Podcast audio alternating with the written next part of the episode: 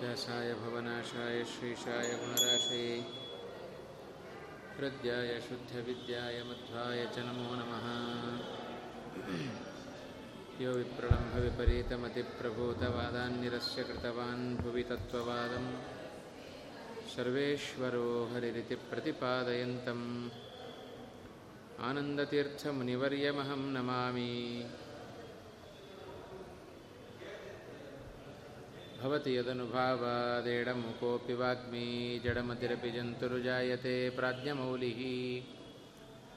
सकलवचनचेतो देवता भारती सा मम वचसि निधत्तां सन्निधिं मानसे च। अनबद्ध्यात्मचारित्र्यं वादिखद्योतभास्करम् विद्यामान्यगुरुं वन्दे विद्याविद्योतभास्वरम्।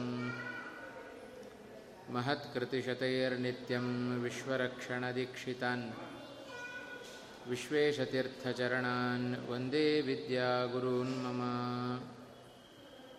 आपादमौलिपर्यन्तं गुरूणामाकृतिं स्मरेत्, तेन विघ्नाः प्रणश्यन्ति, सिद्ध्यन्ति च मनोरथाः।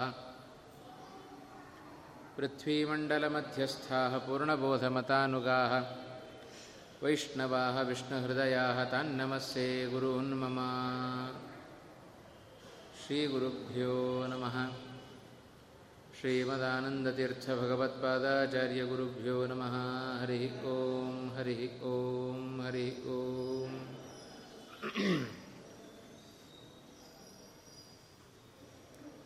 आपदाम् अपहर्तारं दातारं सर्वसम्पदाम्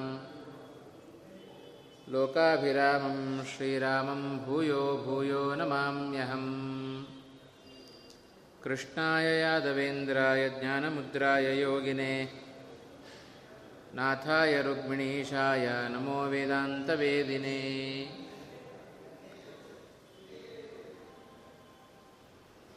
ಕನಕಜಯಂತಿಯ ಪ್ರಯುಕ್ತ ಕನಕದಾಸರ ಸ್ಮರಣೆಯ ಹಿನ್ನೆಲೆಯಲ್ಲಿ ಅವರಿಂದ ರಚಿತವಾದ ಕೃತಿಗಳ ಮೂಲಕ ಕನಕದಾಸರನ್ನು ಕಾಣುವ ಒಂದು ಸಣ್ಣ ಪ್ರಯತ್ನ ನಿನ್ನೆಯಿಂದ ಪ್ರಾರಂಭ ಆಗಿದೆ. ಈ ಒಂದು ಹರಿಕಥಾಮೃತ ಹರಿಭಕ್ತಿ ಸಾರದಲ್ಲಿ ಕನಕದಾಸರು ವಿಶೇಷವಾಗಿ ಭಗವಂತನ ಅನೇಕ ಮೂರ್ತಿಗಳ ಅನೇಕ ಮಹಿಮೆಗಳ ವರ್ಣನೆಯನ್ನು ಮಾಡ್ತಾ ಬಂದರು. ಅದರ ಹಿನ್ನೆಲೆಯಲ್ಲಿ ನಿನ್ನೆ ದಿವಸದ ಪ್ರಾರಂಭದಲ್ಲಿ ಕನಕದಾಸರ ಜೀವನದಲ್ಲಿ ನಡೆದ ಕೆಲವೊಂದು ಪ್ರಸಂಗಗಳ ಮೂಲಕ ಅವರ ಹಿರಿಮೆ, ಅವರ ಮಹತ್ವ, ಹರಿವಾಯುಗಳ ಅನುಗ್ರಹಕ್ಕೆ ಪಾತ್ರರಾದ ಕ್ರಮ, ಅವರ ಜೀವನ ನಮಗೆ ಹೇಗೆ ಮಾದರಿಯಾಗಿರಬೇಕು ಅನ್ನುವುದರ ಹಿನ್ನೆಲೆಯಲ್ಲಿ ಅನೇಕ ವಿಷಯಗಳ ಅವಲೋಕನ ನಿನ್ನೆ ದಿವಸ ನಡೆದಿದೆ. ಇದೇ ಒಂದು ಹರಿಭಕ್ತಿ ಸಾರದಲ್ಲಿ ಎಲ್ಲ ಭಾಮಿನಿ ಷಟ್ಪದಿಯ ಛಂದಸ್ಸಿನಲ್ಲಿ ರಚಿತವಾದ ಅಷ್ಟು ಶ್ಲೋಕಗಳು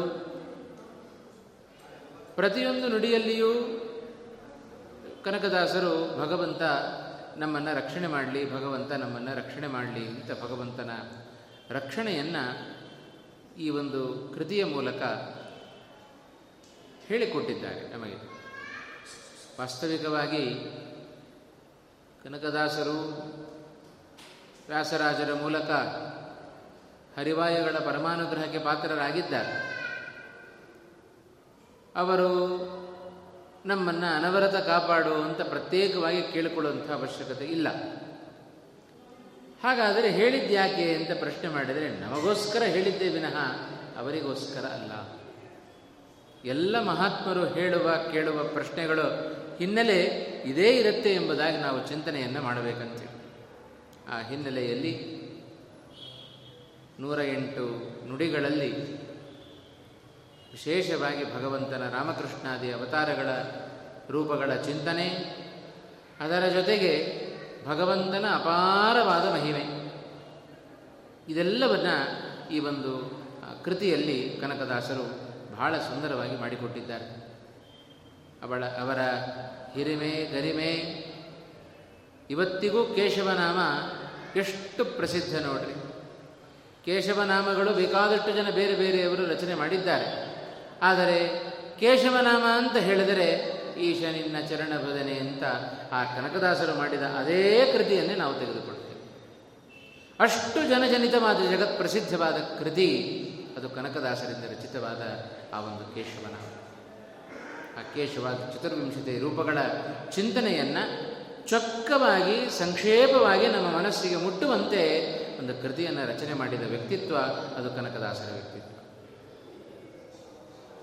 ಇಂಥ ದಾಸವರೇಣ್ಯರ ಸ್ಮರಣೆ ಅನುದಿನ ಅನುಕ್ಷಣ ನಮ್ಮಿಂದ ಆಗಬೇಕು. ಅಂಥದರಲ್ಲಿ ಈ ಒಂದು ನೆಪ ಮಾಡಿಕೊಂಡು ಕನಕದಾಸರ ಕೃತಿಗಳ ಒಂದು ಚಿತ್ರಣವನ್ನು ನಮ್ಮ ಮುಂದೆ ತಂದುಕೊಳ್ಳುತ್ತಾ ಇದ್ದೇವೆ. ಅದರ ಹಿನ್ನೆಲೆಯಲ್ಲಿ ನಿನ್ನೆ ದಿವಸ ಈ ಒಂದು ಹರಿಭಕ್ತಿ ಸಾರದ ಪ್ರಾರಂಭದ ಪದ್ಯವನ್ನು ಮಂಗಳಾಚರಣೆಯ ಮೂಲಕ ಕನಕದಾಸರು ಮಾಡಿದ ಆ ಒಂದು ಪದ್ಯದ ಅವಲೋಕನವನ್ನು ಪ್ರಾರಂಭ ಮಾಡಿದ್ದೇವೆ. ಬಹಳ ಸುಂದರವಾಗಿ ಶ್ರೀಯ ರಸಗಾಂಗೇಯನುತ ಕೌಂತೇಯ ವಂದಿತ ಚರಣ ಕಮಲದಲಾಯತಾಂಬಕರೂಪ ಚಿನ್ಮಯ ದೇವಕೀತನಯ ರಾಯ ರಘುಕುಲವರ್ಯ ಭೂಸುರ ಪ್ರಿಯ ಸುರಪುರ ನಿಲಯ ಚನ್ನಿಗರಾಯ ಚತುರೋಪಾಯ ರಕ್ಷಿಸು ನಮ್ಮನ ನವರತ. ಬಹಳ ಸುಂದರವಾಗಿ ಒಳ್ಳೆಯ ಪದ ಜೋಡಣೆಯೊಂದಿಗೆ ಕನಕದಾಸರು ನ ರಕ್ಷಿಸು ನಮ್ಮನು ಅನವರತ. ಪ್ರಾರಂಭದ ಸುಮಾರು 10-12 ಶ್ಲೋಕಗಳಲ್ಲಿ ಭಗವಂತನ ಅಧ್ಯಾತ್ಮ ಜೀವನಕ್ಕೆ ಕಲಿಯುಗದಲ್ಲಿರುವ 2 ಕಣ್ಣುಗಳು ಅಂದರೆ ಒಂದು ರಾಮ ಮತ್ತು ಒಂದು ಕೃಷ್ಣ ರೂಪ. ಭಗವಂತನ 2 ರೂಪಗಳು ರಾಮಾಯಣ ಮತ್ತೊಂದು ಮಹಾಭಾರತ. ಅದರ ನಾಯಕರಾದ ರಾಮ ಮತ್ತು ಕೃಷ್ಣ ಇದೆರಡು ನಮ್ಮ ಜೀವನದಲ್ಲಿ ಕಣ್ಣಿದ್ದಂತೆ. ಅಂಥ ರಾಮಕೃಷ್ಣ ರೂಪವನ್ನು ಪೂರ್ವಾರ್ಧದಲ್ಲಿ ಕೃಷ್ಣನ ರೂಪವನ್ನು ಉತ್ತರಾರ್ಧದಲ್ಲಿ ರಾಮನ ರೂಪವನ್ನು ಕೊಂಡಾಡುತ್ತಾ ಹೋದರು ಕನಕದಾಸ. ಇಂಥ ವ್ಯಕ್ತಿಯಾದ ಭಗವಂತ ನೀನು ನಮ್ಮನ್ನು ಕಾಪಾಡು. ಇದು ವಿಶೇಷವಾಗಿ ಕನಕದಾಸರ ಈ ಒಂದು ಪದ್ಯಗಳಲ್ಲಿ ಅದನ್ನು ನಾವು ಕಾಣ್ತಾ ಇದ್ದೇವೆ.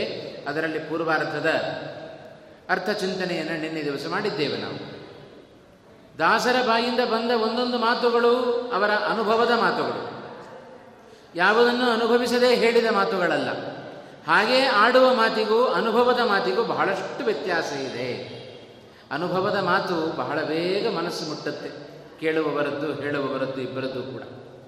ಹಾಗಾಗಿ ಆ ಕೇಳುವವರ ಮನಸ್ಸಿಗೆ ಮುಟ್ಟುವಂತೆ ಅದು ಮಾತಾಗಬೇಕು ಅಂದರೆ ಅನುಭವದ ಮಾತುಗಳನ್ನು ಹೇಳಬೇಕು ಅಂತ. ಅದಕ್ಕೆ ಆ ದಾಸರ ಮೂಲಕ ವಿಶೇಷವಾಗಿ ಆ ಶ್ರೀಯರಸ ಅನ್ನುವ ಮೊದಲನೆಯ ನುಡಿಯೇ ಅವರು ಬೇಕಾದಷ್ಟು ಸಂಪತ್ತನ್ನು ಕಂಡವರು, ತಿಮ್ಮಪ್ಪನಾದವರು ಕನಕಪ್ಪನಾಗಿ ಬದಲಾದವರು, ಅಷ್ಟು ಬಂಗಾರದ ರಾಶಿಯನ್ನು ಕಣ್ಣಾರೆ ಕಂಡ ಆ ಕನಕದಾಸರು ಈ ಶ್ರೀಗೆ ಅರಸ ನಾನಲ್ಲ ಅವಾಂತ ಚಿಂತನೆ ಮಾಡಿದವರು. ಅದನ್ನು ತಮ್ಮ ಪದ್ಯದಲ್ಲಿ ಹಾಕಿಕೊಟ್ಟು ಅದನ್ನು ಹೇಗೆ ನಮ್ಮ ಚಿಂತನೆ ಮಾಡಿರಬೇಕು. ಭೌತಿಕ ಸಂಪತ್ತು ನಮ್ಮಲ್ಲಿ ಬೇಕಾದಷ್ಟು ಇರ್ತವೆ, ಆದರೆ ಆ ಸಂಪತ್ತು ನಮ್ಮದಲ್ಲ ಅನ್ನುವುದರ ಹಿನ್ನೆಲೆಯಲ್ಲಿ ಹೇಗೆ ನಾವು ಚಿಂತನೆ ಅನುಸಂಧಾನ ಅನುಷ್ಠಾನಗಳನ್ನು ಹೇಗೆ ಮಾಡಬೇಕು ಅಂತ ತೋರಿಸಿಕೊಟ್ಟವರು ಕನಕದಾಸರ ಒಂದೇ ಒಂದು ಮಾತು ಅದಕ್ಕೆ ಸಾಕ್ಷಿಯಾಯಿತು. ಶ್ರೀಯರಸ ಗಾಂಗೇಯನುತ ಭೀಷ್ಮರಿಂದ ಸ್ತುತಿಸಲ್ಪಟ್ಟವ. ಶರಶೈಯಲ್ಲಿ ಮಲಗಿದ ಭೀಷ್ಮಾಚಾರ್ಯರು ನನಗೋಸ್ಕರ ದರ್ಶನ ಕೊಡಲಿಕ್ಕೆ ಬಂದ ಸ್ವಾಮಿ ಕೃಷ್ಣ ಪರಮಾತ್ಮ ಅಂತ ಚಿಂತನೆ ಮಾಡಿ ಕೃಷ್ಣನನ್ನು ಸ್ತೋತ್ರ ಮಾಡಲಿಕ್ಕೆ ಶುರು ಮಾಡಿದರು. ಹೀಗೆ ಭೀಷ್ಮಾಚಾರ್ಯರಿಂದ ಸ್ತೋತ್ರ ಮಾಡಿಸಿಕೊಳ್ಳಲ್ಪಟ್ಟ ಅವ ಕೃಷ್ಣ ಪರಮಾತ್ಮ. ಜೊತೆಗೆ ಕೌಂತೇಯ ವಂದಿತ ಚರಣ, ಭೀಮಸೇನ ಆಗಬಹುದು ಅಥವಾ ಅರ್ಜುನ ಆಗಬಹುದು, ವಿಶೇಷವಾಗಿ ಕೃಷ್ಣನ ಪಾದಾರವಿಂದಗಳಿಗೆ ನಮನವನ್ನು ಸಲ್ಲಿಸಿ ಅವರೆಲ್ಲರೂ ಕರ್ಮವನ್ನು ಮಾಡುತ್ತಾ ಇರ್ತಾರೆ. ಇದೇ ಧರ್ಮರಾಜ ಏನು ಕೆಲಸ ಮಾಡಿದರೂ ಕೂಡ ಕೃಷ್ಣನಿಲ್ಲದೆ ಅವ ಮಾಡ್ತಾ ಇರಲಿಲ್ಲ. ಏನು ಕೆಲಸ ಮಾಡಬೇಕಾದರೂ ಕೃಷ್ಣನ ಅಪ್ಪಣೆಯನ್ನು ಪಡೆದು ಅದು ಕೆಲಸ ದೊಡ್ಡದೇ ಇರಲಿ ಸಣ್ಣದೇ ಇರಲಿ. ಇದೇ ರಾಜಸೂಯ ಆಗದಂಥ ಕೆಲಸ ಮಾಡಬೇಕಾದರೂ ಕೃಷ್ಣನನ್ನು ಕರೆಸಿಕೊಂಡ, ಯುದ್ಧವನ್ನು ಮಾಡಬೇಕಾದರೂ ಕೃಷ್ಣನನ್ನು ಕರೆಸಿಕೊಂಡ, ಆದರೆ ಜೂಜಾಡಬೇಕಾದರೆ ಮಾತ್ರ ಕೃಷ್ಣನನ್ನು ನೆನಪೇ ಆಗಲಿಲ್ಲ ಧರ್ಮರಾಜನಿಗೆ. ಯಾಕೆಂದರೆ ಇದರಿಂದಲೇ ನಮಗೆ ಅರ್ಥ ಆಗುತ್ತೆ ಭಗವಂತ ಎಲ್ಲ ಕಡೆಯೂ ಕೂಡ ನಿಂತು ಅವರವರ ಕೆಲಸವನ್ನು ತಾನು ಮಾಡಿಸುವವ ಎಂಬುದಾಗಿ ಬಹಳ ವಿಶೇಷವಾಗಿ ಚಿಂತನೆಯನ್ನು ಮಾಡಿಕೊಳ್ಳಲಿಕ್ಕೆ ನಮಗೆ ಅವಕಾಶ ಇದೆ. ಈ ಹಿನ್ನೆಲೆಯಲ್ಲಿ ಕೌಂತೇಯ ವಂದಿತ ಚರಣ ಕಮಲದಲಾಯತಾಂಬಕ ರೂಪ ಚಿನ್ಮಯ ದೇವಕೀತನಯ ಅಂತಂದರು. ಭಗವಂತನಿಗೆ ಕೊಟ್ಟ ಒಂದೊಂದು ವಿಶೇಷಣಗಳು, ಚಿನ್ಮಯ ಅನ್ನುವ ಒಂದು ಶಬ್ದ ಬಹಳ ವಿಶೇಷವಾದ ಅರ್ಥವನ್ನು ನಮಗೆ ಕಲ್ಪನೆ ಮಾಡಿಕೊಡುತ್ತೆ. ನಮ್ಮಂತೆ ದೇಹ ಭಗವಂತನ ದೇಹ ಅಲ್ಲ. ಕೆಲವರು ಹೇಳೋದುಂಟು, ಭಗವಂತ ನಿರ್ಗುಣ ನಿರಾಕಾರ ಅಂತ ಹೇಳ್ತಾರೆ. ಯಾವ ಆಕಾರವೂ ಭಗವಂತನಿಗಿಲ್ಲ, ಅವನಲ್ಲಿ ಗುಣ ಇಲ್ಲ. ನಿರ್ಗುಣತ್ವದ ನಿರಾಕಾರದ ಉಪಾಸನೆ ಅದು ಬಹಳ ಅನರ್ಥಕಾರಿ. ಅದು ನಮ್ಮಂತೆ ನಮಗೆ ಹೇಗೆ ಕೈ ಕಾಲು ಕಣ್ಣು ಮೂಗು ಕಿವಿ ಎಲ್ಲ ಇದೆಯೋ ಅದರಂತೆ ಭಗವಂತನಿಗೂ ಎಲ್ಲವೂ ಇದೆ. ಆದರೆ ನಮ್ಮ ದೇಹದ ಒಳಗೆ ಅದು ಪರಿಪೂರ್ಣವಾಗಿ ರಕ್ತ ಮೂಳೆ ಮಾಂಸಗಳು ತುಂಬಿಕೊಂಡಿದ್ದರೆ ಭಗವಂತನ ದೇಹ ಹಾಗಲ್ಲ, ಅದು ಚಿನ್ಮಯ ಅಂತ. ಅದು ಜ್ಞಾನ ಆನಂದ ಇವೇ ಮೊದಲಾದ ಗುಣಗಳಿಂದ ನಿರ್ಮಾಣವಾದ ದೇಹ, ಅದು ಭಗವಂತನ ದೇಹ ಅಂತ ಹೇಳ್ತಾರೆ. ಆದ್ದರಿಂದ ಅವನನ್ನು ಚಿನ್ಮಯ ಅಂತ ಕರೆದರು. ಚಿನ್ಮಯ ದೇವಕೀತನಯ ಅಂತ. ದೇವಕೀತನಯ ಅಂತ ಹೇಳಿದರೆ ವಿನಃ ಯಶೋದಾತನಯ ಅಂತ ಹೇಳಿಲ್ಲ. ಯಶೋದೆಯ ಮಗನಾಗಿ ಕೃಷ್ಣ ಪರಮಾತ್ಮ ಮಾನವನಂತೆ ಸಹಜವಾಗಿ ಲೋಕಕ್ಕೆ ತೋರಿಕೊಂಡವ. ಆದರೆ ದಾಸರಿಗೆ ಕೃಷ್ಣನನ್ನು ಕೇವಲ ಒಬ್ಬ ಮಾನವಾಂತ ಚಿಂತನೆ ಮಾಡಬಾರದು. ಅವ ಜಗತ್ತಿಗೆ ಒಡೆಯನಾದವ, ಜಗಜ್ಜನಕನಾದವ. ಈ ಒಂದು ಚಿಂತನೆ ಬರಲಿ ಎನ್ನುವ ಉದ್ದೇಶದಿಂದ ದೇವಕಿಯ ಮಗನೇ ಅಂತ ಅವನನ್ನು ಸಂಬೋಧನೆ ಮಾಡಿದರು. ಯಾಕೆಂದರೆ ದೇವಕಿಯ ಎದುರಿಗೆ ಸಾಧಾರಣವಾಗಿ ಬಂದು ನಿಲ್ಲಿಲ್ಲ, ಚತುರ್ಭುಜನಾಗಿ ಬಂದು ನಿಂತ ಪ್ರಸಂಗವನ್ನು ಭಾಗವತ ಬಹಳ ಚೆನ್ನಾಗಿ ವರ್ಣನೆ ಮಾಡುತ್ತಾ ಇದೆ. ಆದ್ದರಿಂದ ದೇವಕೀತನಯ ಅಂತ ವರ್ಣನೆಯನ್ನು ಮಾಡಿದರು ಕನಕದಾಸರು. ಹೀಗೆ ವಿಶೇಷವಾಗಿ ಮತ್ತೊಂದು ಅಂಶವನ್ನು ಇದೇ ಶ್ಲೋಕದಲ್ಲಿ ನಾವು ಕಾಣೋದಾದರೆ, ರಾಯ ರಘುಕುಲ ವರ್ಯ ಭೂಸುರ ಪ್ರಿಯ ಸುರಪುರ ನಿಲಯ ಚನ್ನಿಗರಾಯ ಚತುರೋಪಾಯ ರಕ್ಷಿಸು ನಮ್ಮ ನನವರತ. ಎಷ್ಟು ವಿನಯ ಇದೆ ನೋಡ್ರಿ ಕನಕದಾಸರಲ್ಲಿ. ಅವರು ಕೃಷ್ಣನನ್ನು ಸ್ತೋತ್ರ ಮಾಡಿ ರಾಯ ರಘುಕುಲ ವರ್ಯ ಅಂತಂದರು. ಇಡೀ ರಘುವಿನ ವಂಶಕ್ಕೆ ಅಥವಾ ವಂಶದಲ್ಲಿ ಅತ್ಯಂತ ಶ್ರೇಷ್ಠನಾದವ ಅವ ಶ್ರೀರಾಮಚಂದ್ರ ಅಂತ. ಅವನನ್ನು ರಾಯ ಅಂತ ಕರೆದರು. ರಾಯ ಅಂದರೆ ರಾಜ ಅಂತ ಅರ್ಥ. ನಿಜವಾದ ರಾಜ ಅನ್ನುವ ಶಬ್ದದ ಅರ್ಥ ಅದು ರಾಮಚಂದ್ರನಲ್ಲಿ ಸರಿಯಾಗಿ ಕೊಡ್ತಾ ಇತ್ತಂತೆ. ಯಾಕೆ ಅಂದರೆ ಯಾರನ್ನು ರಾಜ ಅಂತ ಕರಿಬೇಕು? ರಂಜಯತೀತಿ ರಾಜ, ಯಾರು ಪ್ರಜೆಗಳನ್ನು ಚೆನ್ನಾಗಿ ರಂಜಿಸ್ತಾನೆಯೋ ಅವನನ್ನು ರಾಜ ಅಂತ ಕರೀರಿ. ಆ ರಾಜ ಶಬ್ದದ ಅನ್ವಯ ಅರ್ಥ ಅದು ರಾಮಚಂದ್ರನಲ್ಲಿ ಸರಿಯಾಗಿ ಕೊಡ್ತಾ ಇತ್ತು. ಯಾಕೆಂದರೆ ನಿಜವಾದ ರಾಜ ಶ್ರೀರಾಮಚಂದ್ರ. ಹಾಗಾಗಿಯೇ ಅವ ಕಾಡಿಗೆ ಹೊರಟಾಗ, ಅಯೋಧ್ಯೆಯನ್ನು ಬಿಟ್ಟು ಕಾಡಿನ ಕಡೆಗೆ ಮುಖ ಮಾಡಿದಾಗ ಅಬಾಲ ವೃದ್ಧರಾಗಿ ಎಲ್ಲರೂ ರಾಮನ ಹಿಂದೆ ಓಡಿ ಹೋದರು. ಏಕೆಂದರೆ ಪ್ರಜೆಗಳ ಹಿತವೇ ರಾಮನ ಹಿತ, ಪ್ರಜೆಗಳ ದುಃಖವೇ ಅದು ರಾಮನ ದುಃಖ. ಅದರಂತೆ ನಡೆದುಕೊಳ್ಳುತ್ತಾ ಇದ್ದ ಶ್ರೀರಾಮಚಂದ್ರ ನಿಜವಾಗಲೂ ರಾಜ ಅಂತ ಕರೆಸಿಕೊಂಡವ. ಅರಮನೆಯಲ್ಲಿ ಕುಳಿತು ಸುಖ ಭೋಗಗಳನ್ನು ಅನುಭವಿಸೋದಲ್ಲ, ಪ್ರಜೆಗಳ ಮಧ್ಯದಲ್ಲಿ ನಿಂತು ಅವರ ಕಷ್ಟ ಸುಖಗಳಿಗೆ ಆಗುವವನನ್ನು ರಾಜ ಅಂತ ಕರೀತ. ಹಾಗಾಗಿ ವಿಶೇಷವಾಗಿ ರಾಜ ಶಬ್ದದ ಅರ್ಥ ಅದು ರಾಮಚಂದ್ರನಲ್ಲಿ ಕೊಡ್ತಾ ಇತ್ತು. ಇದೇ ಪ್ರಸಂಗ ಮಹಾಭಾರತದಲ್ಲಿ ಧರ್ಮರಾಜನ ಪ್ರಸಂಗದಲ್ಲಿಯೂ ನಡೆಯಿತು. ಇದೇ ಧರ್ಮರಾಜ ಹಸ್ತಿನಾವತಿಯನ್ನು ಬಿಟ್ಟು ಇಂದ್ರಪ್ರಸ್ಥಕ್ಕೆ ಹೊರಟಾಗ ಕೇವಲ ಧರ್ಮರಾಜ ಅವನ ಹಿಂದೆ ಅವನ ತಮ್ಮಂದಿರು ಮಾತ್ರ ಹೊರಟದ್ದಲ್ಲ, ಇಡೀ ಹಸ್ತಿನಾವತಿಯ ಜನತೆ ಹೊರಟು ಬಿಡುತ್ತಂತೆ. ಯಾಕೆ ಅಂದರೆ ಬೇಡ, ದುರ್ಯೋಧನನ ರಾಜ್ಯ ನಮಗೆ ಬೇಡ, ನಮಗೆ ನಿಜವಾದ ರಾಜ ಅಂತ ಹೇಳಿದ್ರೆ ಅವ ಧರ್ಮರಾಜ ಅಂತ. ಯಾಕೆ ಅಂದರೆ ಅವನ ಹೆಸರಲ್ಲೇ ರಾಜ ಸೇರ್ಕೊಂಡ್ಬಿಟ್ಟಿದ್ದ.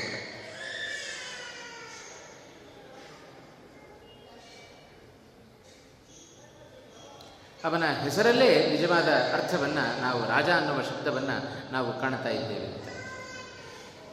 ಅಲ್ಲಿಯೂ ಅಷ್ಟೇ ಧರ್ಮರಾಜ ಯುಧಿಷ್ಠಿರ ಎಲ್ಲ ಪ್ರಜೆಗಳ ಹಿತದಲ್ಲಿ ತಾನು ರತನಾಗಿದ್ದ, ಆಸಕ್ತನಾಗಿದ್ದ. ಆದ್ದರಿಂದ ಇಡೀ ಜನತೆ ಅವನನ್ನು ಬಯಸ್ತೇ ವಿನಃ ದುರ್ಯೋಧನನನ್ನು ಬಯಸಲಿಲ್ಲ.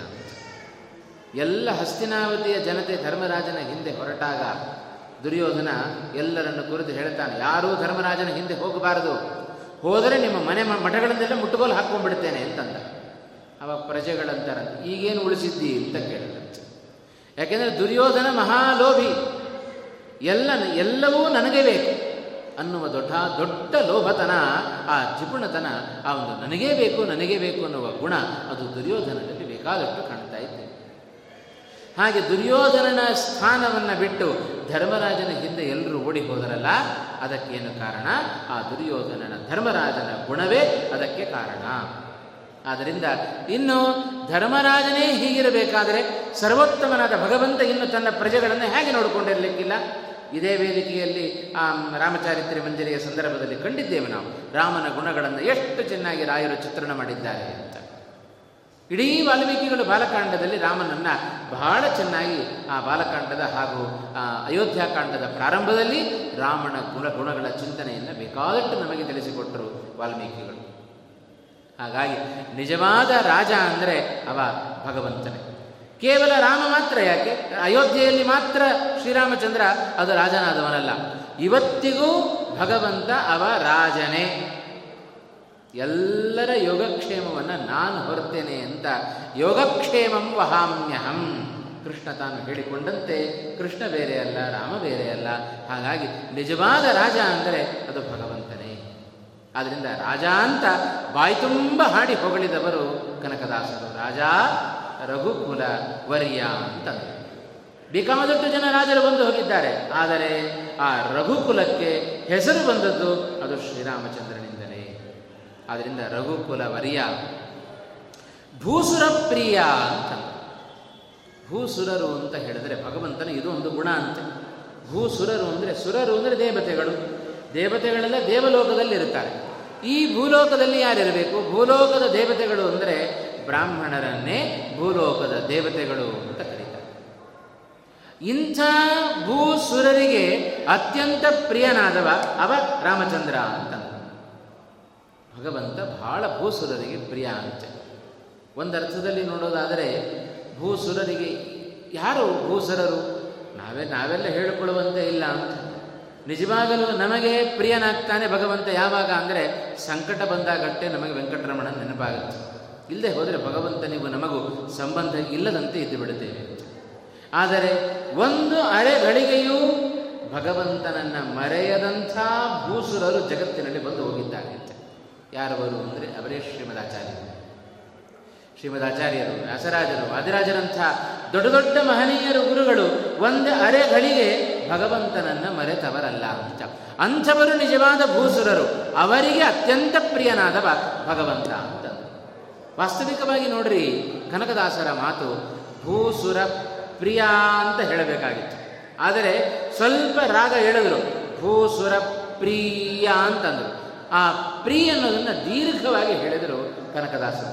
ಯಾಕೆ ಅಂದರೆ ಬರೀ ಪ್ರಿಯ ಅಲ್ಲ, ಆ ದೀರ್ಘದಲ್ಲಿ ಪ್ರೀತಿಯ ಆಧಿಕ್ಯ ಸೇರಿಕೊಂಡಿದೆ. ಈ ಭೂಸುರರೇನಿದ್ದಾರೆ ಶ್ರೀಮದ್ ಆಚಾರ್ಯರು, ವಾದಿರಾಜರು, ವ್ಯಾಸರಾಜರಂಥ ಗುರುಗಳಿಗೆ ಕೇವಲ ಭಗವಂತ ಪ್ರಿಯ ಅಲ್ಲ, ಅತ್ಯಂತ ಪ್ರಿಯನಾಗಿದ್ದಾನೆ. ಆ ಒಂದು ಅತ್ಯಂತ ಆ ಪ್ರೀತಿಯ ಆಧಿಕ್ಯವನ್ನು ಸೂಚನೆ ಮಾಡೋದಕ್ಕೋಸ್ಕರ ಪ್ರಿಯ ಅಂತ ದಾಸರು ಸ್ವಲ್ಪ ರಾಗ ದೀರ್ಘದಲ್ಲಿ ಆ ಪ್ರಿಯ ಶಬ್ದವನ್ನು ಹೇಳಿದ್ದಾರೆ. ಭೂಸುರ ಪ್ರಿಯ ಸುರಪುರ ನಿಲಯ ಚನ್ನಿಗರಾಯ ಚತುರೋಪಾಯ ರಕ್ಷಿಸು ನಮ್ಮ ನನಭರತ ಅಂತಂದರು. ಇಂಥ ಒಂದು ವಿಶೇಷವಾಗಿರತಕ್ಕಂತಹ ಶಕ್ತಿಯನ್ನು ಪಡೆದ ಆ ಭಗವಂತ ಸುರಪುರ ನಿಲಯ ಅಂತ. ಸುರಪುರ ಅಂದರೆ ದೇವತೆಗಳ ಪಟ್ಟಣ. ಇವತ್ತು ಎಲ್ಲಿಲ್ಲ ಭಗವಂತ, ಎಲ್ಲ ಕಡೆಯೂ ಭಗವಂತ ವ್ಯಾಪ್ತನಾಗಿದ್ದ. ಹಾಗೆ ಭಗವಂತ ಇದ್ದಲ್ಲೆಲ್ಲ ವಾಯುದೇವರು ಇರಲೇಬೇಕು ಅಂತ. ಭಗವಂತ, ವಾಯುದೇವರು ಎಲ್ಲ ಕಡೆಯೂ ಕೂಡ ವ್ಯಾಪ್ತರಾದರು. ಸುರಪುರ ನಿಲಯ ಅಂತ ಹೇಳುವುದರ ಮೂಲಕ ಯಾರನ್ನು ಕುರಿತು ಸಂಬೋಧನೆ ಮಾಡುತ್ತಾ ಇದ್ದಾರೆ? ಕೇಶವನನ್ನು ಕುರಿತು ಸಂಬೋಧನೆ ಮಾಡುತ್ತಾ ಇದ್ದಾರೆ ಕನಕದಾಸರು. ಹಾಗಾಗಿ ಅವರೇ ಕಂಡುಕೊಂಡಂತೆ ಭಗವಂತನಿಲ್ಲದ ಸ್ಥಳ ಕನಕದಾಸರಿಗೆ ಎಲ್ಲಿಯೂ ಕಾಣಲಿಲ್ಲ. ಆದ್ದರಿಂದ ಸುರಪುರ ನಿಲಯ ಚನ್ನಿಗರಾಯ ಚತುರೋಪಾಯ ಅಂತ ಭಗವಂತನನ್ನು ಚತುರೋಪಾಯ ಅಂತ ಸಂಬೋಧನೆ ಮಾಡ್ತಾ ಇದ್ದಾರೆ. 4 ಉಪಾಯ ಭಗವಂತ ಅಂತ. ನಾಲ್ಕು ಅಂತಾದ ಕೂಡಲೇ ನಮ್ಮ ಗಮನಕ್ಕೆ ಬರೋದು ಪ್ರಾರಂಭದಲ್ಲಿ ಧರ್ಮ, ಅರ್ಥ, ಕಾಮ, ಮೋಕ್ಷ ಇವೇ ನಾಲ್ಕು. ಇವುಗಳಿಗೆ ಸಾಧನವಾದವ ಭಗವಂತ. ಈ ನಾಲ್ಕು ಪರಮ ಪುರುಷಾರ್ಥಗಳೇನಿದೆ, ಈ ಪುರುಷಾರ್ಥಗಳನ್ನು ನಾವು ಸಂಪಾದನೆ ಮಾಡಬೇಕು ಅಂದರೆ ನಮಗೆ ಸ್ವಾತಂತ್ರ್ಯ ಇಲ್ಲ. ನಮಗೆ ಕಾಮ, ಕ್ರೋಧ, ಲೋಭ, ಮೋಹ, ಮದ, ಮಾತ್ಸರ್ಯ ಇವುಗಳಲ್ಲಿ ಸಿಲುಕಿದ ನಮಗೆ ಧರ್ಮ, ಅರ್ಥ, ಕಾಮ, ಮೋಕ್ಷಗಳು ಬಹಳ ದೂರ ಉಳಿದು ಬಿಟ್ಟಿದ್ದಾವೆ. ಹಾಗಾಗಿ ಈ ಧರ್ಮ ಮತ್ತು ಮೋಕ್ಷ ಇವೆರಡರ ಮಧ್ಯದಲ್ಲಿ ಸಿಲುಕಿಕೊಂಡ ಕಾಮ, ಅರ್ಥ ಇವೆರಡನ್ನು ನಾವು ಸಂಪಾದನೆ ಮಾಡ್ತಾ ಇದ್ದೇವೆ. ಆದರೆ ಧರ್ಮ, ಮೋಕ್ಷ ಎರಡೂ ಕೂಡ ಬಹಳ ದೂರ ಹೋಗಿಬಿಟ್ಟಿದೆ. ಅಂತೂ ನಾಲ್ಕು ವಿಧವಾದ ಪುರುಷಾರ್ಥಗಳನ್ನು ಸಂಪಾದನೆ ಮಾಡಬೇಕಾದರೆ ಅದಕ್ಕೆ ಉಪಾಯ, ಸಾಧನ ಅಂದರೆ ಅದು ಇವನೇ ಭಗವಂತ. ಆದ್ದರಿಂದ ಚತುರೋಪಾಯ ಬಹಳ ಸೊಗಸಾಗಿ ಅದನ್ನು ನಮ್ಮ ಮುಂದೆ ಇಟ್ಟವರು ಅವರು ಕನಕದಾಸರು. ಚತುರೋಪಾಯ ವಾಸ್ತವಿಕವಾಗಿ ಇಲ್ಲಿಯೂ ಕೂಡ ಚತುರುಪಾಯ ಅಂತ ಹೇಳಬೇಕಾಗಿತ್ತು, ಆದರೆ ಚತುರೋಪಾಯ ಅಂತ ದಾಸರಲ್ಲಿ ಪ್ರಯೋಗವನ್ನು ಮಾಡಿದರು. ಅದಕ್ಕೂ ಹೇಗೆ ಅಂಥ ಪ್ರಯೋಗಗಳು ಕೂಡ ಜಗತ್ತಿನಲ್ಲಿ ನಾವು ಕಾಣ್ತೇವೆ ಅಂತ. ಇದೇ ಪುರಂದರದಾಸರು ಒಂದು ಪದ್ಯವನ್ನು ರಚನೆ ಮಾಡಿದ್ರಲ್ಲ, ಆಡಿಸಿದಳೆ ಶೋಧೆ ಜಗದೋದ್ಧಾರಣ ಅಂತ. ಜಗದುದ್ಧಾರಣ ಅಂತ ಹೇಳಬೇಕು, ಆದರೆ ಜಗದೋದ್ಧಾರಣ ಅಂತಂದರು ದಾಸರು. ಹಾಗೆಯೇ ಚತುರುಪಾಯ ಅನ್ನುವ ಪ್ರಸಂಗದಲ್ಲಿ ಚತುರೋಪಾಯ ಅಂತ ದಾಸರು ಪ್ರಯೋಗವನ್ನು ಮಾಡಿದ್ದಾರೆ ಅಂದರೆ ಅದಕ್ಕೂ ಒಂದು ವಿಶೇಷವಾದ ಅರ್ಥ ಇದೆ ಎಂಬುದಾಗಿ ನಾವು ಅರ್ಥೈಸಿಕೊಳ್ಳಬೇಕು. ಇಂಥ ವಿಶೇಷವಾದ ಆ ಭಗವಂತ ನಮ್ಮನ್ನು ಅನವರತ ನಮ್ಮನ್ನು ರಕ್ಷಿಸಲಿ ಅಂತಂದರು. ಯಾಕೆಂದರೆ ನಮ್ಮನ್ನು ರಕ್ಷಣೆ ಮಾಡಲಿ ಅಂತ ಹೇಳಿದರೆ ಯಾವಾಗ ನಮ್ಮನ್ನು ರಕ್ಷಣೆ ಮಾಡುತ್ತಾನೆ ಭಗವಂತ? ಅವನನ್ನು ಕೈ ಮುಕ್ಕೊಂಡು ನಿಂತುಕೊಂಡ್ರೆ ನಮ್ಮನ್ನು ರಕ್ಷಣೆ ಮಾಡ್ತಾನೆ. ಸೆಟೆದು ನಿಂತರೆ ನಮ್ಮ ಕಡೆ ಭಗವಂತ ನೋಡೋದು ಇಲ್ಲ ಅಂತ. ಹಾಗೆಯೇ ನಮ್ಮನ್ನು ಸದಾ ಭಗವಂತ ರಕ್ಷಣೆ ಮಾಡ್ತಾ ಇರಲಿ ಅಂತ ಹೇಳಿದರೆ ನಮ್ಮಲ್ಲಿ ಸದಾ ವಿನಯ ಇರಲಿ ಎನ್ನುವ ಸೂಚನೆಯನ್ನು ನಮಗೆ ದಾಸರು ಕೊಡ್ತಾ ಇದ್ದಾರೆ. ಜೊತೆಗೆ ನಮ್ಮನ್ನು ಸದಾ ಕಾಪಾಡಲಿ ಭಗವಂತ ಅಂತ ಹೇಳಿದರೆ ನಮ್ಮನ್ನು ರಕ್ಷಣೆ ಮಾಡಲಿ ಅಂತ ಹೇಳಿದರು. ಸ್ವಾರ್ಥಕ್ಕೋಸ್ಕರ ಕನಕದಾಸರು ಹೇಳಿಲ್ಲ, ನಾನು ನನ್ನಂತೆ ಭಕ್ತಿಯನ್ನು ಮಾಡುವ ಇತರ ಭಕ್ತರನ್ನು ಭಗವಂತ ರಾಮಕೃಷ್ಣಾದಿ ರೂಪಗಳು ಆ ಭಕ್ತರನ್ನು ಕಾಪಾಡಲಿ ತಂದವರು ಕನಕದಾಸರು. ಅಥವಾ ರಕ್ಷಿಸು ನಮ್ಮನನವರತ, ನಮ್ಮನ್ನು ನಿರಂತರವಾಗಿ ರಕ್ಷಣೆಯನ್ನು ಮಾಡು ಅಂದರೆ ಯಾವಾಗಲೂ ಒಂದು ಬಾರಿ ರಕ್ಷಣೆ ಮಾಡಿ ಕೈ ಬಿಟ್ಟುಬಿಡಬೇಡಪ್ಪ. ಒಂದು ಕ್ಷಣ ನಾವು ಭಗವಂತನನ್ನು ಮರೆತರೆ ಏನೂ ಆಗೋದಿಲ್ಲ, ಅವನಿಗೂ ಏನೂ ಆಗೋದಿಲ್ಲ, ನಮ್ಮ ಆಯುಷ್ಯ ಮುಗಿಯೋ ತನಕ ನಮಗೂ ಏನಾಗೋದಿಲ್ಲ. ಭಗವಂತನನ್ನು ಮರೆತು ಇದುವರೆಗೆ ಬೇಕಾದಷ್ಟು ಕ್ಷಣಗಳನ್ನು ನಾವು ಕಳೆದಿದ್ದೇವೆ. ಆದರೆ ಒಂದು ಕ್ಷಣ ಭಗವಂತ ನಮ್ಮನ್ನು ಮರೆತ ಅಂದರೆ ಇಡೀ ಜಗತ್ತೇ ಅಲ್ಲೋಲ ಕಲ್ಲೋಲ ಆಗುತ್ತೆ. ಆದ್ದರಿಂದ ಭಗವಂತ ಜಗತ್ತಿನ ಬಗ್ಗೆ, ಜೀವನ ಬಗ್ಗೆ ಸದಾ ಜಾಗೃತನಾಗಿರ್ತಾನೆ. ಆದ್ದರಿಂದ ಅನವರತ ನೀನು ನಮ್ಮನ್ನು ಬಿಟ್ಟು ಬೇರೆ ಕಡೆ ಗಮನ ಕೊಡಬೇಡಪ್ಪ, ನಮ್ಮನ್ನು ಯಾವಾಗಲೂ ನೀನೇ ರಕ್ಷಣೆ ಮಾಡ್ತಾ ಇರಬೇಕು ಅಂತ. ಆ ಭಗವಂತನ ರಕ್ಷಣೆಯಲ್ಲಿ ನಾವಿದ್ದೆವು ಅಂತಾದರೆ ನಮಗೇನೂ ಭಯ ಇಲ್ಲ. ಈ ಒಂದು ಮಾತು ಹೇಳುವುದರ ಹಿನ್ನೆಲೆಯಲ್ಲಿ ಕನಕದಾಸರ ಅಭಿಪ್ರಾಯವನ್ನು ಇನ್ನೂ ಒಂದು ರೀತಿಯಾಗಿ ಅರ್ಥ ಮಾಡಿಕೊಳ್ಳಿಕ್ಕೆ ಸಾಧ್ಯತೆ ಇದೆ. ನಮಗೆ ಯಾವಾಗಲೂ ಕಾಪಾಡ್ತಾ ಇರೋ ಅಂತ ಹೇಳಿದರೆ ಯಾವಾಗಲೂ ಕಾಪಾಡುವವ ನೀನೇ ಅನ್ನುವ ಅರಿವು ನಮಗೆ ಬರುವಂತೆ ಮಾಡು. ಇದು ಇನ್ನೂ ಒಂದು ವಿಶೇಷವಾದ ಅನುಸಂಧಾನವನ್ನು ಭಗವಂತನ ಬಗ್ಗೆ ನಾವು ಮಾಡಿದಂತೆ ಆಗುತ್ತೆ. ಅವನನ್ನು ಬಿಟ್ಟರೆ ನಮಗೆ ರಕ್ಷಣೆ ಕೊಡುವವರು ಯಾರೂ ಇಲ್ಲ. ಯಾಕೆಂದರೆ ಜೀವನ ಜೊತೆಗೆ ಯಾವಾಗಲೂ ಜೊತೆಗಿರುವ ವ್ಯಕ್ತಿ ಅವ ಭಗವಂತ ಬಿಟ್ಟರೆ ಮತ್ತಾರೂ ಅಲ್ಲ. ಹಾಗಾದರೆ ನಾವು ಸ್ನೇಹವನ್ನು ಬಯಸೋದಾದರೆ ಭಗವಂತನ ಸ್ನೇಹವನ್ನು ಬಯಸಬೇಕು. ಅವ ಗೆಳೆಯನಾಗಿದ್ದ ಅಂತಾದರೆ ಎಂಥ ಕಷ್ಟ ಕಾಲದಲ್ಲಾದರೂ ನಮ್ಮನ್ನು ಉದ್ಧಾರ ಮಾಡುವ ವ್ಯಕ್ತಿ ಅವನೊಬ್ಬನೇ ಆಗ್ತಾನೆ ಅನ್ನೋದು ಸತ್ಯ. ಸುಧಾಮನನ್ನು ಉದ್ಧಾರ ಮಾಡಿದ್ದನ್ನು ಕಾಣಲಿಲ್ಲೇನು? ಯಾರನ್ನ ಸ್ನೇಹಿತನನ್ನಾಗಿ ಮಾಡಿಕೊಂಡಿದ್ದ? ಸಾಕ್ಷಾತ್ ಶ್ರೀಕೃಷ್ಣ ಪರಮಾತ್ಮನನ್ನು ಮಾಡಿಕೊಂಡಿದ್ದ ಸ್ನೇಹಿತನನ್ನಾಗಿ. ಹಾಗಾಗಿ ಎಷ್ಟು ಅನುಗ್ರಹವನ್ನು ಸುಧಾಮನಿಗೆ ಮಾಡಿದ ಕೃಷ್ಣ ಪರಮಾತ್ಮ. ಇದೇ ಅರ್ಜುನ ಕೃಷ್ಣನನ್ನ ಸ್ನೇಹಿತನನ್ನಾಗಿ ಮಾಡಿಕೊಂಡ. ಕೊನೆಯವರೆಗೂ ಅರ್ಜುನನ ಕೈ ಬಿಡಲಿಲ್ಲ ಕೃಷ್ಣ ಪರಮಾತ್ಮ ಅಂತ. ಹೀಗೆ ಭಗವಂತನ ಅನುಗ್ರಹಕ್ಕೆ ನಾವು ಪಾತ್ರರಾದರೆ, ಅವನನ್ನು ನಾವು ಸ್ನೇಹಿತರನ್ನಾಗಿ ಪಡೆದುಕೊಂಡರೆ ನಮಗೆ ಯಾವುದೇ ಭಯ ಇಲ್ಲ ಅಂತ. ನಿರ್ಭಯರಾಗಿ ಸಂಚಾರ ಮಾಡಬಹುದಂತೆ.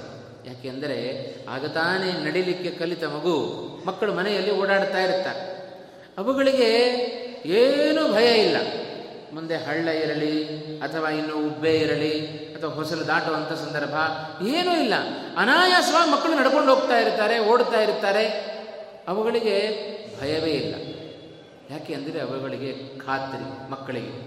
ಯಾಕೆ ಅಂದರೆ ನಾನು ಎಲ್ಲೇ ಹೋದರೂ ನನ್ನನ್ನು ಹಿಡಿಲಿಕ್ಕೆ ಅಕ್ಕಪಕ್ಕದಲ್ಲಿ ತಂದೆನೋ ತಾಯಿನೋ ಸದಾ ಇರ್ತಾರೆ ಅಂತ.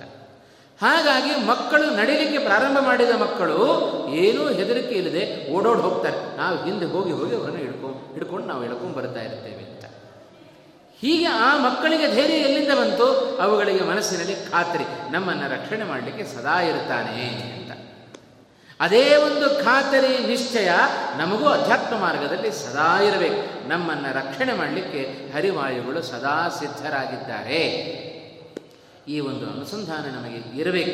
ಇದನ್ನೇ ದಾಸರು ಇಡೀ ಕೃತಿಯಲ್ಲಿ ಪ್ರತಿಯೊಂದು ಪದ್ಯದ ಕೊನೆಯಲ್ಲಿಯೂ ರಕ್ಷಿಸು ನಮ್ಮ ನನವರತ, ನಮ್ಮನ್ನು ರಕ್ಷಣೆ ಮಾಡುವವ ನೀನೇ ಎನ್ನುವ ಅರಿವು ನಮಗೆ ಸದಾ ಬರುವಂತೆ ಮಾಡು ಅಂತ ಭಗವಂತನಲ್ಲಿ ಪ್ರಾರ್ಥನೆ ಮಾಡಿಕೊಂಡ ಕ್ರಮ. ಅದನ್ನು ಗಮನಿಸಿದರೆ ಕನಕದಾಸರ ಮಾತು ಎಷ್ಟು ಮಹತ್ವಪೂರ್ಣವಾದದ್ದು ಎಂಬುದಾಗಿ ನಾವು ಅರ್ಥ ಅನುಸಂಧಾನ ಮಾಡಿಕೊಳ್ಳಿಕ್ಕೆ ಸಾಧ್ಯತೆ ಇದೆ. ಹೇಗಿರಬೇಕು ನಮ್ಮ ಭಾವನೆ ಅಂದರೆ, ಮರಳುಗಾಡಿನಲ್ಲಿ ಕಣ್ಣಿಗೆ ಪಟ್ಟಿ ಕಟ್ಕೊಂಡು ನಡೆದರೂ ನಮಗೇನು ಭಯ ಆಗಲ್ಲ. ಯಾಕೆ ಅಂದರೆ ನಮಗೆ ಖಾತರಿ, ಎಲ್ಲಿ ಬಿದ್ದರೂ ನನ್ನ ದೇಹಕ್ಕೆ ಗಾಯ ಆಗೋದಿಲ್ಲ, ಎಲ್ಲಿ ಬಿದ್ದರೂ ಮರಳು ಮೇಲೆ ಬಿಡುತ್ತೆ. ಯಾಕೆ ಅಂದರೆ ಮರಳುಗಾಡಲ್ಲೇ ನಡ್ಕೊಂಡು ಹೋಗ್ತಾ ಇರ್ತೇವೆ ಅಂತ. ಹಾಗೆ ಅಧ್ಯಾತ್ಮ ಮಾರ್ಗದಲ್ಲಿ ಸಾಗುವ ನಮಗೆ ಭಗವಂತ ಸದಾ ರಕ್ಷಣೆ ಮಾಡ್ತಾ ಇರ್ತಾನೆ ಎನ್ನುವ ಅನುಸಂಧಾನದಿಂದ ನಾವು ಹೊರಟ್ರೆ ನಿಜವಾಗಲೂ ಭಗವಂತ ನಮಗೇನು ಅಡ್ಡಿ ಆತಂಕಗಳನ್ನು ಮಾಡೋದಿಲ್ಲ, ಉಂಟು ಮಾಡೋದಿಲ್ಲ. ಬರುವ ಎಲ್ಲ ವಿಘ್ನಗಳನ್ನು ಪರಿಹಾರ ಮಾಡುತ್ತಾನೆ. ಇದೇ ಕೃಷ್ಣನಾಗಿ ಮಾಡಿದ್ದೇನು? ವಸುದೇವ ಎಂಥ ಕಾರಾಗೃಹದಲ್ಲಿ ಬಂಧಿತನಾಗಿದ್ದಾನೆ. ಬಂಧಿತನಾದ ವಸುದೇವ ಮೈತುಂಬ ಸರಪಳಿ, ಎಷ್ಟು ಜನ ಕಾವಲು ಕಾಯ್ತಾ ಇದ್ದಾರೆ. ಆದರೆ ವಸುದೇವನಿಗೆ ಏನೂ ವಿಘ್ನ ಬರಲಿಲ್ಲ. ವಾದಿರಾಜರು ಒಂದೇ ಒಂದು ಕಾರಣ ಕೊಟ್ಟರು, ಕರಸ್ಥ ದೇವಸ್ಯ ಕುತೋಂತರಾಯ. ಅವ ವಸುದೇವನಿಗೆ ಎಲ್ಲ ವಿಘ್ನ ಪರಿಹಾರ ಆಯಿತು. ಯಾಕೆ ಗೊತ್ತಾ? ಅವ ಕೃಷ್ಣನ ಮಾತನ್ನು ನಡೆಸ್ತಾ ಇದ್ದಾನೆ, ಕೃಷ್ಣ ಹೇಳಿದಂತೆ ಕೇಳ್ತಾ ಇದ್ದಾನೆ ವಸುದೇವ. ಅಷ್ಟೇ ಅಲ್ಲ, ಕೃಷ್ಣನನ್ನೇ ಹೊತ್ತು ನಡೀತಾ ಇದ್ದಾನೆ ವಸುದೇವ. ಆದ್ದರಿಂದ ವಸುದೇವನಿಗೆ ಯಾವ ವಿಘ್ನಗಳು ಬರಲಿಲ್ಲ, ಎಲ್ಲ ಕೆಲಸ ಅದು ಸಲೀಸಾಗಿ ನಡೆದು ಹೋಯಿತು ಅಂತ. ಹಾಗೆಯೇ ಭಗವಂತನನ್ನು ಹೊತ್ತು ನಾವೂ ನಡೆದರೆ ಏನೋ ಕೈಯಲ್ಲಿ ಹೊರಲಿಕ್ಕೆ ಆಗೋದಿಲ್ಲ, ನಮಗೆ ಭಾರ ಜಾಸ್ತಿ. ಸಣ್ಣ ಪುಸ್ತಕ ಹೊರ್ರಿ ಅಂದರೆ ಆಗೋದಿಲ್ಲ. 5 ನಿಮಿಷ ಹೊರತೇವೆ, ಅಲ್ಲೇ ಪುಸ್ತಕ ಇಟ್ಟು ಮುಂದೆ ನಡೀತೇವೆ. ಅದಕ್ಕೆ ತಲೆಯ ಮೇಲೆ ಹೊರೋದಕ್ಕಿಂತ ಹೃದಯದಲ್ಲಿ ಭಗವಂತನನ್ನು ಹೊರ್ತಾರೆ, ಅದು ಬಹಳ ಕ್ಷೇಮ ಅಂತ ಹೇಳ್ತಾರೆ. ಇನ್ಮೇಲೆ ಹೊರಬೇಕು ಅಂದರೆ ಈಗಿಲ್ಲೇನು ಇದ್ದಾನೆ ಭಗವಂತ. ಅದನ್ನೇ ಇಲ್ಲಿ ಕನಕದಾಸರು ಕೇಳಿಕೊಂಡದ್ದು. ಇದ್ದಾನೆ, ಆದರೆ ಇದ್ದಾನೆ ಎನ್ನುವ ಅರಿವು ಮಾತ್ರ ನಮಗಿಲ್ಲ. ಆ ಅರಿವು ಬಂದರೆ ಭಗವಂತನನ್ನು ನಾವು ಹೊತ್ತಂತೆ. ಇದೇ ಮನೆಯಿಂದ ಆಚೆ ಹೋಗುವಾಗ ಎಲ್ಲ ಮನೆಯಲ್ಲಿ ಹಿರಿಯರು ಹೇಳ್ತಾರೆ ನೋಡಿ, ಹೋಗ್ತಾ ಇದ್ದಿ ದೇವರಿಗೆ ನಮಸ್ಕಾರ ಮಾಡಿ ಹೋಗು. ದೇವರಿಗೆ ನಮಸ್ಕಾರವನ್ನು ಮಾಡಿ ಅಲ್ಲಿರುವ ಭಗವಂತನನ್ನು, ಇಲ್ಲಿದ್ದಾನೆ ಆ ಭಗವಂತ ಒಳಗಿದ್ದಾನೆ ಎನ್ನುವ ಅರಿವು ನನಗಿದೆ. ಈ ಅರಿವಿನೊಂದಿಗೆ ಹೋದರೆ ಆ ಮಾಡಲಿಕ್ಕೆ ಹೊರಟ ಎಲ್ಲ ಕೆಲಸಗಳು ಅದು ಸುಗಮವಾಗಿ ಸಾಗುತ್ತೆ ಅಂತ. ಇದೇ ಹಿನ್ನೆಲೆಯಲ್ಲಿ ಕನಕದಾಸರ ಒಂದು ಮಾತನ್ನು ನಾವು ಕಾಣ್ತಾ ಇದ್ದೇವೆ. ಹಾಗೆ ಭಗವಂತ ಯಾರ್ಯಾರನ್ನು ರಕ್ಷಣೆ ಮಾಡುತ್ತಾನೆ ಅನ್ನೋದಕ್ಕೆ ನಮಗೆ ಲೆಕ್ಕವೇ ಇಲ್ಲ ಅಂತ. ಹೀಗೆ ವಿಶೇಷವಾಗಿ ರಕ್ಷಣೆಯನ್ನು ಕೊಟ್ಟವ ಅವ ಶ್ರೀಕೃಷ್ಣ ಪರಮಾತ್ಮ. ವಸುದೇವನಿಗೆ ಯಾವ ವಿಘ್ನಗಳು ಬರಲಿಲ್ಲ. ಹಾಗಾಗಿ ಭೂಸುರ ಪ್ರಿಯ ಅಂದರೆ ತನ್ನನ್ನು ಯಾರು ಪ್ರೀತಿಸ್ತಾರೆಯೋ ಅವರಿಗೆ ಅತ್ಯಂತ ಪ್ರಿಯನಾದವ ಅವ ಭಗವಂತ. ಭೂಸುರರು ಅಂದರೆ ಯಾರು ಭಗವಂತನ ಭಕ್ತರೋ ಅವರೆಲ್ಲ ದೇವತೆಗಳು ಅಂತ. ಹಾಗಾಗಿ ಅಂಥವರಿಗೆ ಅತ್ಯಂತ ಪ್ರಿಯನಾದವ ಅವ ಭಗವಂತ. ಇದೇ ಕನಕದಾಸರೇ ಹಿಂದೆ ವಿದುರನಾದಾಗ ಎಂಥ ಮಹದ ಅನುಗ್ರಹವನ್ನು ಮಾಡಿದ ಕೃಷ್ಣ ಪರಮಾತ್ಮ. ಆ ಕೃಷ್ಣನ ಅತ್ಯಂತ ಪ್ರೀತಿಯನ್ನು ಉಂಡ ವಿದುರನೇ ಮತ್ತೊಮ್ಮೆ ಕನಕದಾಸರಾಗಿ ತಾನು ಹುಟ್ಟಿದ್ದು. ಆಗಲೂ ಭಗವಂತನೇ ತಾನು ಆದೇಶವನ್ನು ಮಾಡಿ, ಮಾರ್ಗಸೂಚನೆಯನ್ನು ಮಾಡಿ ವ್ಯಾಸರಾಜರ ಬಳಿಗೆ ಹೋಗುವಂತೆ ಮಾಡಿದ್ದು ಅದು ಭಗವಂತನೇ. ಇದು ಕೃಷ್ಣನಾಗಿ ಹೀಗೆ ಅನುಗ್ರಹವನ್ನು ಮಾಡಿದ. ಇದೇ ರಾಮಚಂದ್ರನಾಗಿ ಅವನಿಗೂ ಯಾರಿಗೂ ಬಿಡೋದಿಲ್ಲಂತೆ ಭಗವಂತ. ಎಂಥವರಿಗಾದರೂ ಅವ ಅನುಗ್ರಹವನ್ನು ಮಾಡಿಯೇ ಮಾಡುತ್ತಾನೆ.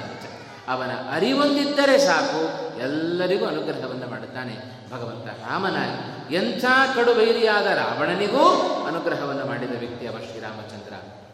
ಹೀಗೆ ಆ ರಾಮಕೃಷ್ಣಾದಿ ರೂಪಗಳಲ್ಲಿ ಭಗವಂತ ತೋರಿದ ಔದಾರ್ಯ, ಅವನ ಮಹಿಮೆ ಇವೇ ಮೊದಲಾದ ಗುಣಗಳನ್ನು ಅನೇಕ ಶ್ಲೋಕಗಳಲ್ಲಿ ಪ್ರಾರಂಭದಲ್ಲಿ ಕನಕದಾಸರು ಹೀಗೆ ಗುಣಗಳನ್ನು ವರ್ಣನೆ ಮಾಡ್ತಾ ಇಂಥ ಭಗವಂತ ನಮ್ಮನ್ನು ರಕ್ಷಣೆ ಮಾಡಲಿ ಅಂತ ಈ ಪ್ರಾರ್ಥನೆಯನ್ನು ಮಾಡಿಕೊಂಡರು.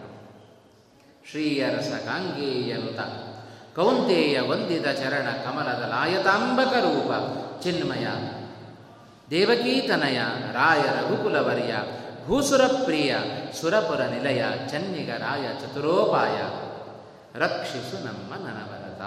ಇದು ಈ ಒಂದು ಕೃತಿಯ ಪ್ರಾರಂಭದ ಶ್ಲೋಕವನ್ನು, ನುಡಿಯನ್ನು ನಾವು ಹೀಗೆ ಕಾಣ್ತೇವೆ.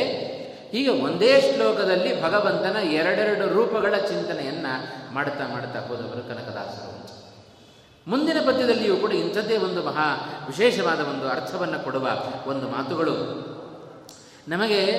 ಭಗವಂತ ಅನಂತ ಗುಣ ಪರಿಪೂರ್ಣನಾಗಿದ್ದಾನೆ. ಎಲ್ಲ ಗುಣಗಳ ಚಿಂತನೆ ಮಾಡಿರಿ ಅಂದರೆ ಏನು ಮಾಡಲಿಕ್ಕಾಗೋದಿಲ್ಲ.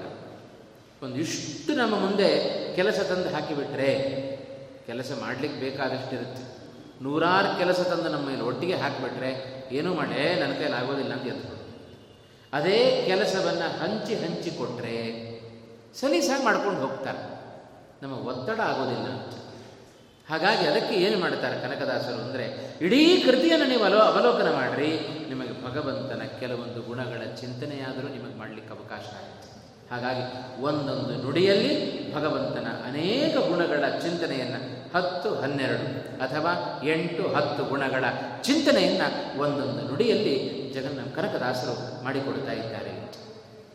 ಹಾಗೆ ಮೊದಲನೆಯ ನುಡಿಯಲ್ಲಿ ಕೆಲವೊಂದು ವಿಶೇಷಣಗಳನ್ನು ಭಗವಂತನ ಬಗ್ಗೆ ನಾವು ಕಂಡ್ರೆ, ಅದರಂತೆ ಭಗವಂತನನ್ನು ಕೊಂಡಾಡುವ ಎರಡನೆಯ ಶ್ಲೋಕ ದೇವದೇವ ಜಗದ್ಭರಿತ ವಸುದೇವ ಸುತ ಜಗದೇಕನಾಥ ರಮಾ ವಿನೋದಿತ ಸಕಲ ಸಜ್ಜನ ವಿನುತ ಗುಣಭರಿತ ಭಾವಜಾರಿ ಪ್ರಿಯ ನಿರಾಮಯ ರಾವಣಾಂತಕ ರಘುಕುಲಾನ್ಮಯ ದೇವ ಅಸುರ ವಿರೋಧಿ ರಕ್ಷಿಸು ನಮ್ಮ ನನವರತ.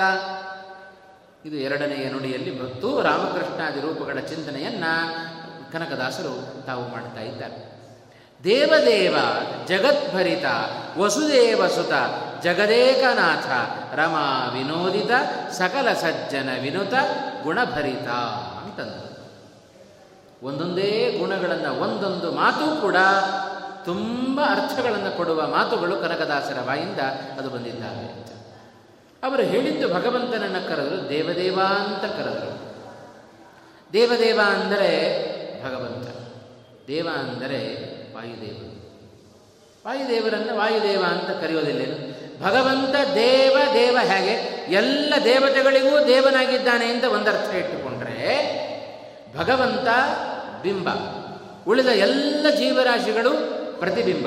ಆ ಪ್ರತಿಬಿಂಬದಲ್ಲಿ ಮೊದಲನೆಯ ಪ್ರತಿಬಿಂಬ, ಪ್ರಧಾನವಾದ ಪ್ರತಿಬಿಂಬ ಅಂದರೆ ಅವರು ವಾಯುದೇವರು. ಹಾಗಾಗಿ ಜೀವೋತ್ತಮರಾದ ವಾಯುದೇವರು ಒಬ್ಬರನ್ನಿಟ್ಟುಕೊಂಡ್ರೆ ದೇವಾಂದರೆ ವಾಯುದೇವರು, ಆ ಜೀವೋತ್ತಮರಾದ ವಾಯುದೇವರಿಗೂ ದೇವಾಂತ ಕರೆಸಿಕೊಂಡು ವಾಯುದೇವರು ಎಲ್ಲ ಜೀವರನ್ನು ನಿರ್ವಹಣೆ ಮಾಡುತ್ತಾರೆ. ಒಳಗಡೆ ಇವತ್ತು ಈ ಜಡವಾದ ದೇಹದಲ್ಲಿ ಬೇಕಾದಷ್ಟು ಇಂದ್ರಿಯಗಳಿದ್ದಾವೆ. ಎಲ್ಲ ಇಂದ್ರಿಯಗಳು ಜಡ, ದೇಹ ಜಡ. ಆದರೆ ಆ ಇಂದ್ರಿಯಗಳಿಗೆ ಚೇತನ ಬರಬೇಕಾದರೆ ಪ್ರತಿಯೊಂದು ಇಂದ್ರಿಯಗಳಿಗೂ ಒಬ್ಬೊಬ್ಬ ತತ್ವಾಭಿಮಾನಿ ದೇವತೆಗಳಿದ್ದಾರೆ. ಅವರು ಕೆಲಸ ಮಾಡಿದರೆ ಕಣ್ಣು ನೋಡುತ್ತೆ, ಕಿವಿ ಕೇಳುತ್ತೆ, ಕೈಕಾಲುಗಳು ನಡೀತಾವೆ, ಕೆಲಸ ಮಾಡ್ತಾರೆ.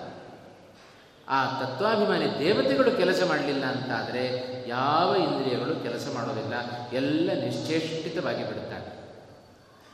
ಆ ದೇವತೆಗಳು ಸ್ವತಂತ್ರರೋ? ಅವರು ಸ್ವತಂತ್ರರು. ಅವರು ಕೆಲಸ ಮಾಡಬೇಕು ಅಂದರೆ ಅವರಿಗೂ ನಿಯಾಮಕರಾದ ಮತ್ತೊಬ್ಬ ವ್ಯಕ್ತಿ ಇದ್ದಾನೆ ಒಳಗೆ, ಅವರೇ ವಾಯುದೇವರು ಅಂತ. ಅವರು ಪ್ರೇರಣೆ ಮಾಡಿದರೆ, ಅವರು ಆದೇಶ ಮಾಡಿದರೆ ಈ ತತ್ವಾಭಿಮಾನಿ ದೇವತೆಗಳು ಕೆಲಸ, ಅವರು ಕೆಲಸ ಮಾಡಿದರೆ ಈ ದೇಹಕ್ಕೆ ಅಭಿಮಾನಿಯಾದ ಜೀವ ಈ ಜಡವಾದ ಇಂದ್ರಿಯಗಳ ಮೂಲಕ ತಾನು ಕೆಲಸವನ್ನು ಮಾಡುತ್ತಾನೆ ಅಂತ. ಹಾಗಾದರೆ ಜೀವ ತಾನು ಜಡವಾದ ಇಂದ್ರಿಯಗಳ ಮೂಲಕ ತಾನು ಸಾಧನೆಯನ್ನು ಮಾಡಿಕೊಳ್ಳಬೇಕು ಅಂತಾದರೆ ಆ ಜೀವ ತತ್ವಾಭಿಮಾನಿ ದೇವತೆಗಳಿಂದ ನಿಯಮ್ಯನಾಗಿದ್ದಾನೆ. ಆ ದೇವತೆಗಳಿಗೆ ಪ್ರೇರಕರಾದವರು ಅವರು ವಾಯುದೇವರು. ವಾಯುದೇವರು ಸ್ವತಂತ್ರವಲ್ಲ, ಅವರಿಗೂ ಪ್ರೇರಕನಾದ, ಅವರಿಗೂ ನಿಯಾಮಕನಾದ ಮತ್ತೊಬ್ಬ ಪರಮ ಆತ್ಮ ಭಗವಂತ ಒಳಗಡೆ ಸೇರಿಕೊಂಡಿದ್ದಾನೆ. ಆ ಭಗವಂತ ಹೇಳಿದರೆ ವಾಯುದೇವರು ಕೆಲಸ ಮಾಡುತ್ತಾರೆ, ವಾಯುದೇವರು ಪ್ರೇರಣೆ ಮಾಡಿದರೆ ತತ್ವಾಭಿಮಾನಿ ದೇವತೆಗಳು ಕೆಲಸ ಮಾಡುತ್ತಾರೆ, ಅವರು ಕೆಲಸ ಮಾಡಿದರೆ ಜೀವ ಪರಿಪೂರ್ಣ ಸ್ವತಂತ್ರನಾದವ, ಅವ ತಾನು ಕೆಲಸವನ್ನು ಮಾಡ್ತಾನೆ.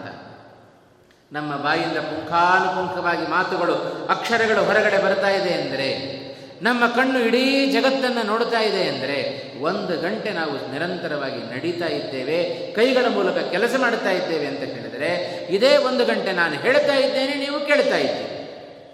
ಕೇಳುವ ಕ್ರಿಯೆ, ಹೇಳುವ ಕ್ರಿಯೆ ಅದು ನಡೀತಾ ಇದೆ ಅಂದರೆ, ಆ 1 ಗಂಟೆ ಅವಧಿಯಲ್ಲಿ ಆ ಅಭಿಮಾನಿ ದೇವತೆಗಳು ಒಳಗಡೆ ನಿಂತು ಕೆಲಸ ಮಾಡುತ್ತಾ ಇರ್ತಾರೆ. ಅವರ ಕೆಲಸ ಮಾಡಬೇಕಾದರೆ ವಾಯುದೇವರ ಅಪ್ಪಣೆ ಬೇಕು.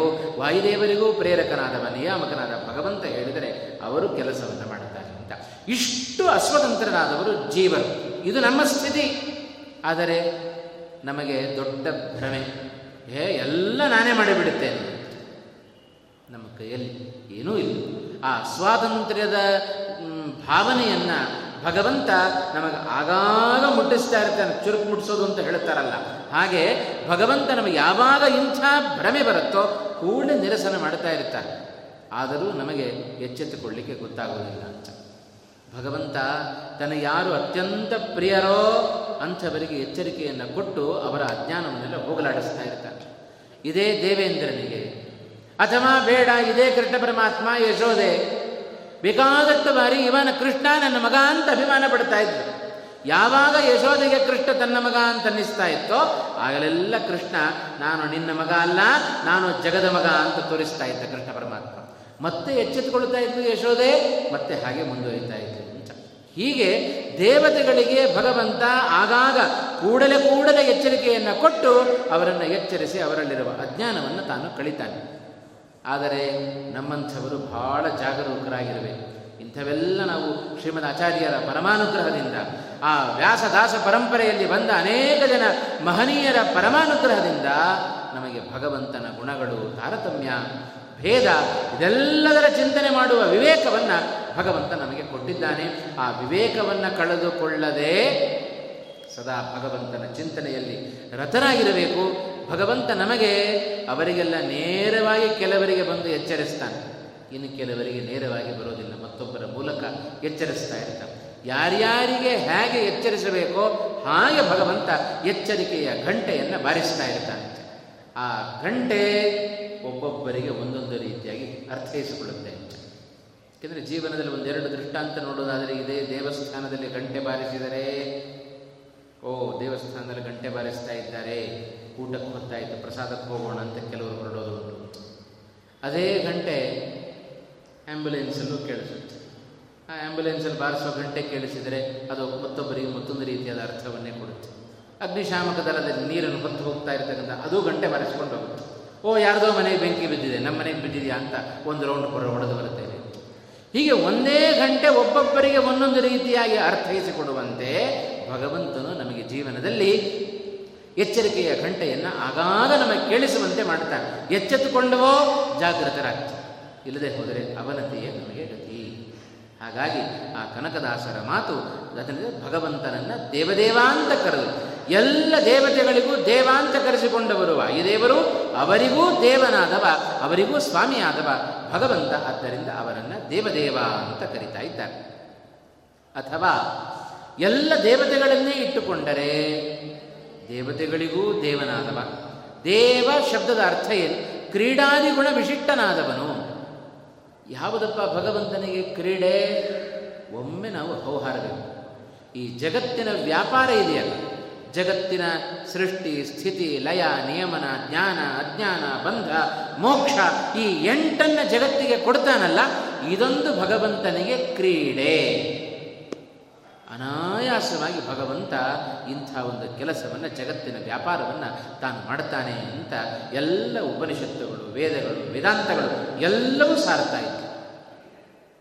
ಈ ಜಗತ್ತಿನ ವ್ಯಾಪಾರ, ಜೀವರನ್ನು ಸೃಷ್ಟಿ ಮಾಡೋದು, ಅವರಿಗೆ ಯಾರ್ಯಾರಿಗೆ ಯಾವ ಯಾವ ದೇಹ ಕೊಡಬೇಕು ಅದನ್ನು ಕೊಡೋದು, ಅವರವರ ಕೈಯಲ್ಲಿ, ಕೆಲವರ ಕೈಯಲ್ಲಿ ಪುಣ್ಯದ ಕೆಲಸ, ಕೆಲವರ ಕೈಯಲ್ಲಿ ಪಾಪದ ಕೆಲಸ, ಕೆಲವರ ಕೈಯಲ್ಲಿ ಪ್ರಾಯಶ್ಚಿತ್ತದ ಕೆಲಸ, ಇಷ್ಟನ್ನೆಲ್ಲ ಮಾಡಿಸ್ತಾನಲ್ರಿ ಸ್ವಾಮಿ. ಇಷ್ಟೆಲ್ಲ ಜಗತ್ತಿನ ವ್ಯಾಪಾರ ಭಗವಂತನಿಗೆ ಕೇವಲ ಒಂದು ಕ್ರೀಡೆ, ಲೀಲೆ. ಅನಾಯಾಸವಾಗಿ ಭಗವಂತ ಈ ಕೆಲಸವನ್ನು ಮಾಡಿಬಿಡುತ್ತಾನೆ ಅಂತ ಹೇಳ್ತಾರೆ. ಇದು ಭಗವಂತನ ವಿಚಿತ್ರವಾದ ವ್ಯಾಪಾರ. ಆದ್ದರಿಂದ ದೇವ ಜಗತ್ವರಿಗೆ, ಆದ್ದರಿಂದ ಎಲ್ಲ ದೇವತೆಗಳಿಗೂ ಅವ ದೇವ, ಎಲ್ಲ ಜಗತ್ತಿನ ವ್ಯಾಪಾರ ಅದನ್ನು ಮಾಡಿಸುವವ ಅವ ಭಗವಂತ. ಆದ್ದರಿಂದ ಅವನನ್ನು ದೇವದೇವ ಅಂತ ಕರೆದರು. ಅಥವಾ ಎಲ್ಲ ದೇವತೆಗಳಿಗೆ ದೇವತ್ವವನ್ನು, ಅಮರತ್ವವನ್ನು ತಂದುಕೊಟ್ಟವ ಅವ ಭಗವಂತ ಅಂತ ಹೇಳ್ತಾರೆ. ಕ್ಷೀರಸಾಗರವನ್ನು ಮಥನ ಮಾಡಿದರು. ಮಥನವನ್ನು ಮಾಡಿ ಅದರಿಂದ ಕಟ್ಟ ಕಡೆಯಲ್ಲಿ ಬಂದ ಅಮೃತವನ್ನು ಧನ್ವಂತರಿಯಾಗಿ, ಮೋಹಿನಿಯಾಗಿ ಬಂದು ತಾನು ಹಿಡಿದು ಎಲ್ಲ ದೇವತೆಗಳಿಗೆ ತಾನು ಹಂಚುವುದರ ಮೂಲಕ ದೇವತೆಗಳಿಗೆ ಅಮರತ್ವವನ್ನು ಕೊಟ್ಟು ಆ ದೇವತೆಗಳಿಗೂ ದೇವನಾದವ ಇದೇ ಸ್ವಾಮಿ ಭಗವಂತ, ಇದೇ ಕೃಷ್ಣ ಪರಮಾತ್ಮ. ಅಂಥ ದೇವದೇವನಾದ ಭಗವಂತ ನಮ್ಮನ್ನು ಅನವರತ ರಕ್ಷಿಸಲಿ. ಇದು ಕನಕದಾಸರ ಪ್ರಾರ್ಥನೆ. ಅಥವಾ ಇನ್ನೊಂದು ಅರ್ಥವನ್ನು ನೋಡೋದಾದರೆ, ಅವರು ಅಮರರಾಗಲಿಕ್ಕೆ ಕಾರಣ ದೇವತೆಗಳು ಸುಮ್ಮನೆ ಒಂದು ನಿಮಿತ್ತ, ಆ ಅಮೃತ ಒಂದು ನಿಮಿತ್ತ, ಆದರೆ ಭಗವಂತ ತಾನೇ ಆ ಅಮರರಾಗಲಿಕ್ಕೆ ಕಾರಣ. ಆ ಅಮರ ಅಂಶಗಳನ್ನು ಅದರಲ್ಲಿ ಹಾಕಿ ದೇವತೆಗಳನ್ನು ತಾನೇ ಅಮರರನ್ನಾಗಿ ಮಾಡಿದ್ದಾನೆ. ಆದ್ದರಿಂದ ಅವನನ್ನು ದೇವದೇವ ಅಂತ ಮುಕ್ತ ಕಂಠದಿಂದ ಕನಕದಾಸರು ಅವನನ್ನು ದೇವದೇವ ಅಂತ ಹಾಡಿ ಕೊಂಡಾಡ್ತಾ ಇದ್ದಾರೆ. ಹಾಗಾಗಿ ನಾವು ಏನಾದರೂ ಈ ಅಷ್ಟಾವಧಾನಗಳನ್ನು ಮಾಡುವಾಗ ಹೇಳ್ತೇವೆ ನೋಡಿ, ದೇವದೇವೋತ್ತಮ ದೇವತಾ ಸಾರ್ವಭೌಮ ಅಖಿಲಾಂಡ ಕೋಟಿ ಬ್ರಹ್ಮಾಂಡ ನಾಯಕ ಅಂತ ಇಷ್ಟುದ್ದ ಭಗವಂತನ ಪ್ರವರವನ್ನು ನಾವು ಹೇಳ್ತೇವೆ ಅಂತ. ಅದರಲ್ಲಿ ಅವನನ್ನು ದೇವದೇವ ಅಂತ ಕರೆಯಲಿಕ್ಕೆ ಕಾರಣ ಏನು? ಇಷ್ಟೆಲ್ಲದರ ಹಿನ್ನೆಲೆ ಇದೆ. ಈ ಹಿನ್ನೆಲೆಯಲ್ಲಿ ಕನಕದಾಸರ ಬಾಯಿಂದ ಬಂದದ್ದು ಆ ಭಗವಂತ ಸ್ವಾಮಿ ದೇವದೇವ ಅಂತ ಕರೀರಿ. ದೇವದೇವ ಜಗದ್ಭರಿತ, ಎಂಥ ವಿಶೇಷಣೆ ಇದು! ಕನಕದಾಸರ ಬಾಯಿಂದ ಬಂದ ಒಂದೊಂದು ಗುಣಗಳು ಅಸಾಧಾರಣವಾದ ಗುಣಗಳನ್ನು, ಭಗವಂತನ ಗುಣಗಳನ್ನು ತಿಳಿಸಿಕೊಡ್ತಾ ಇದ್ದಾರೆ. ಒಮ್ಮೆ ನಾವು ಚಿಂತನೆಗೆ ಕೂತರೆ ಇಡೀ ಲೋಕ, ನಮ್ಮ ಸಂಸಾರ, ಎಲ್ಲ ಬಂದವರು ಎಲ್ಲರೂ ಮರೆತು ಹೋಗಬೇಕು. ಅಂಥಂಥ ಗುಣಗಳಿದ್ದಾವೆ ಭಗವಂತನಲ್ಲಿ. ಒಂದು ಗುಣದ ಚಿಂತನೆಯನ್ನು ನಾವು ಮಾಡ್ತಾ ಕೊಡೋಣ, ತುಂಬ ಮನಸ್ಸಿಗೆ ಬೇಸರ ಆಗಿದೆ. ಭಗವಂತನನ್ನು ಜಗದ್ಭರಿತ ಅಂತ ಚಿಂತನೆ ಮಾಡೋಣ. ಏನಪ್ಪ ಜಗದ್ಭರಿತ ಅಂದರೆ ಜಗತ್ತನ್ನು ಭರಿಸಿದವ ಅಷ್ಟೇನಾ? ಇದೊಂದು ವಿಶೇಷಣ. ಇದರಲ್ಲಿ ಏನು ವಿಶೇಷತೆ ಕಾಣ್ತಾ ಇದೆ ಅಂತ ನಿಜವಾಗಲೂ ದೊಡ್ಡದಲ್ವ ಇದು? ಒಂದು ನೀರು ತುಂಬಿದ ಕೊಡ ಹೊರಲಿಕ್ಕೆ ನಮ್ಮ ಕೈಲಾಗುವುದು. ಇನ್ನು 14 ಲೋಕಗಳಿಂದ ತುಂಬಿದ ಈ ಬ್ರಹ್ಮಾಂಡವನ್ನು ಭಗವಂತ ತಾನು ಹೊತ್ತಿದ್ದಾನೆ ಅಂದರೆ ಇದನ್ನು ಸಾಧಾರಣವಾದ ಕೆಲಸವೋ?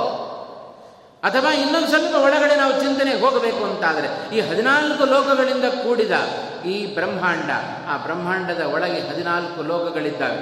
ಆ 14 ಲೋಕಗಳು ಯಾವುದು ಚಿಂತನೆ ಮಾಡಿರಿ. ಆ 14 ಲೋಕಗಳ ಒಳಗೆ ಯಾವ ಯಾವ ಜೀವರಾಶಿಗಳಿದ್ದಾರೆ ಚಿಂತನೆ ಮಾಡೋಣ.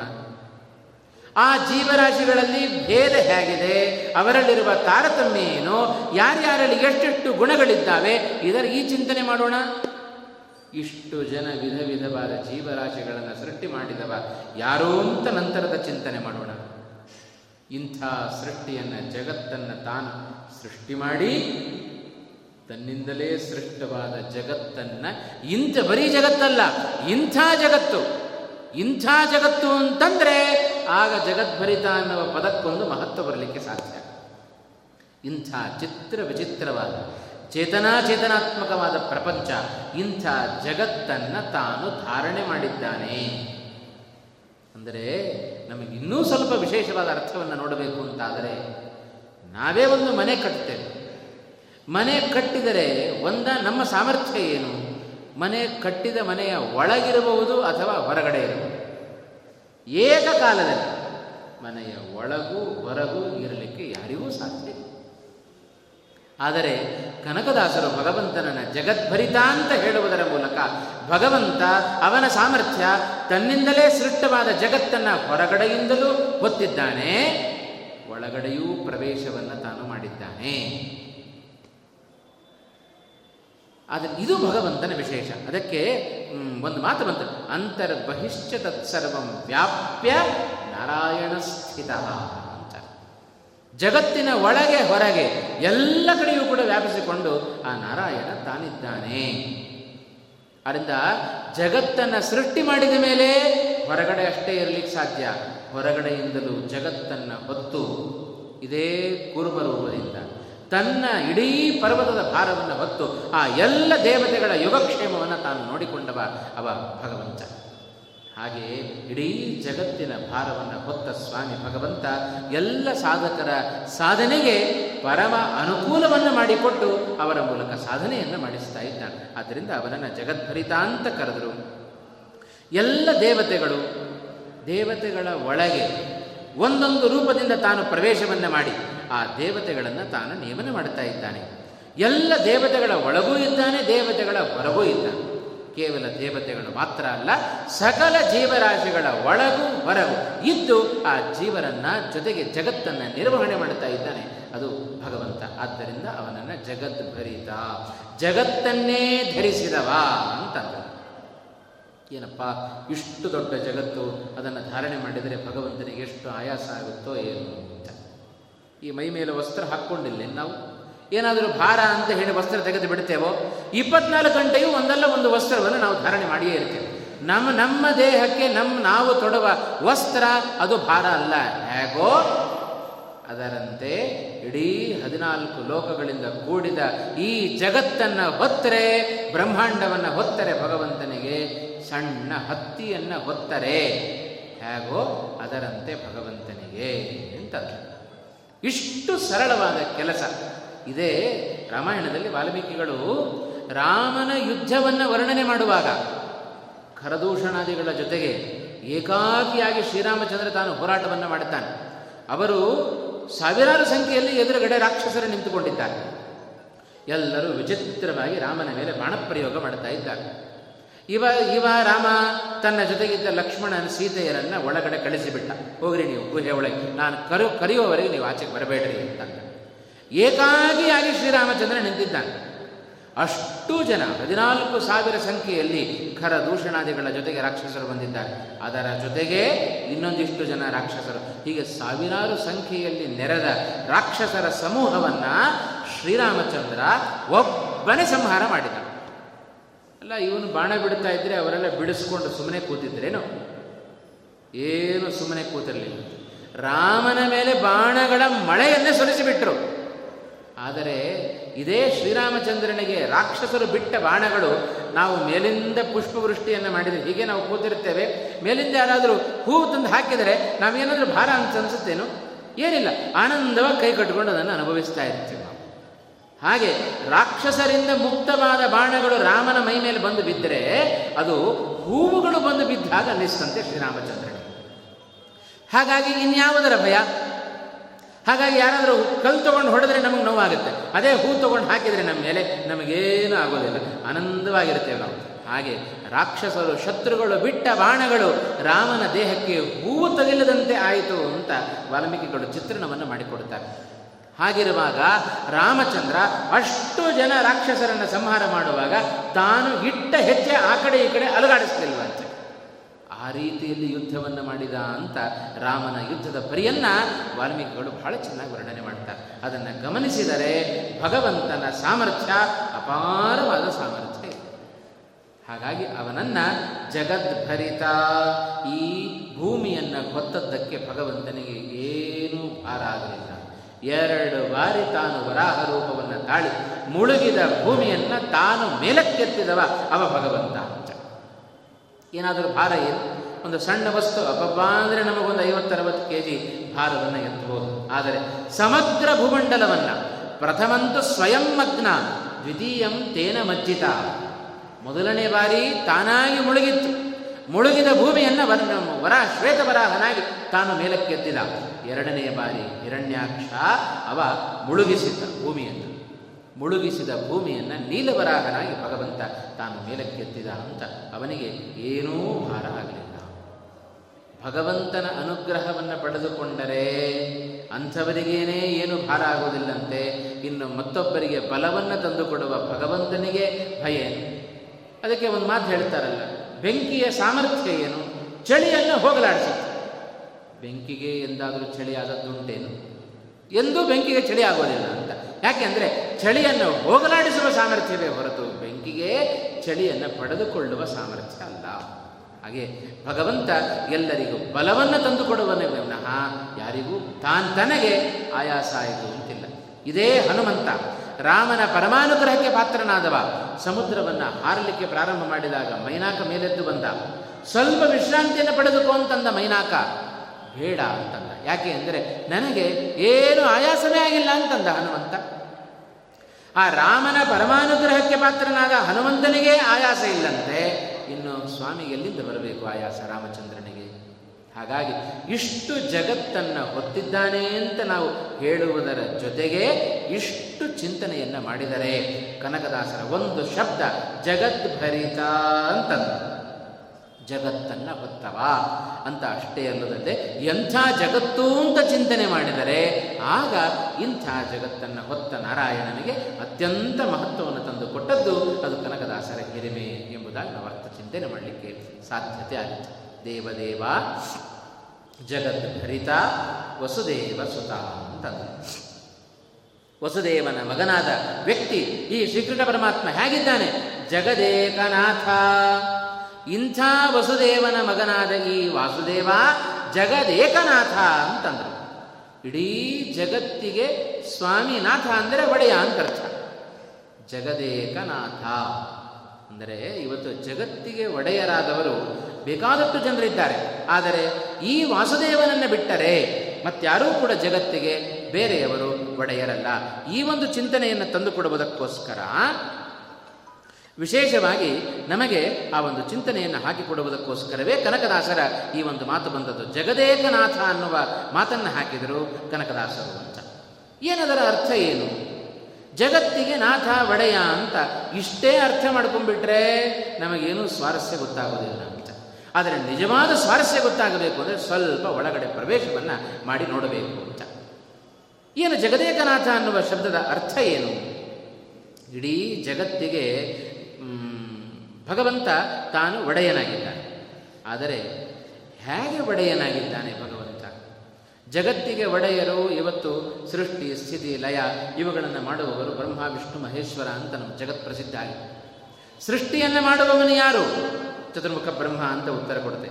ಅಲ್ಲ ಅಂತಂತ ಶ್ರೀಮದಾಚಾರ್ಯ ಭಾಷ್ಯದಲ್ಲಿ ಹೇಳುವಾಗ ಬ್ರಹ್ಮಣಿ ಬ್ರಹ್ಮರೂಪೋಸೌ ಶಿವರೂಪಿ ಶಿವೇ ಸ್ಥಿತಃ.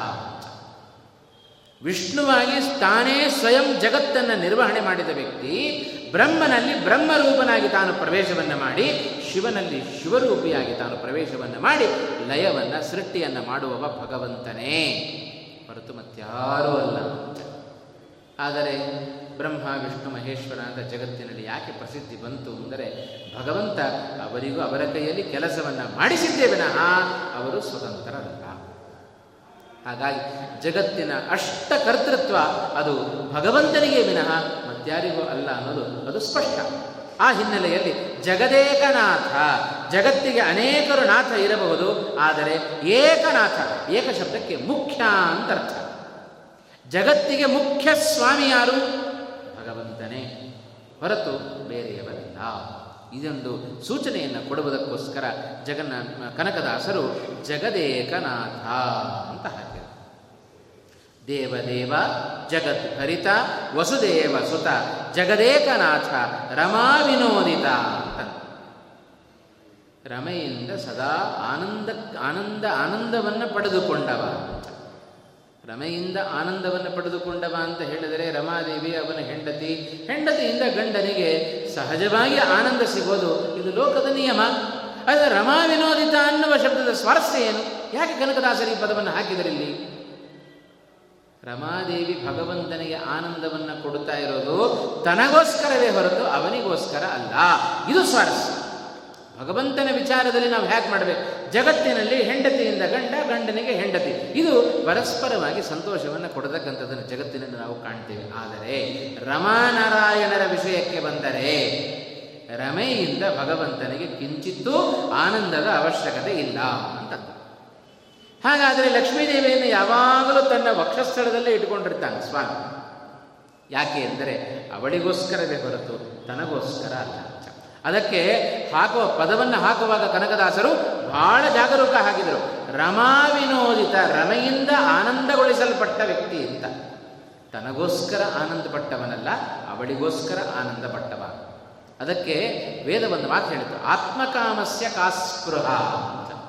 ಭಗವಂತನಿಗೆ ಪ್ರತ್ಯೇಕವಾಗಿ ಏನೋ ಹೊಸದಾಗಿ ಒಂದು ಆನಂದ ಇರಲಿಲ್ಲ, ಬಂತು ಅಂತಿಲ್ಲ.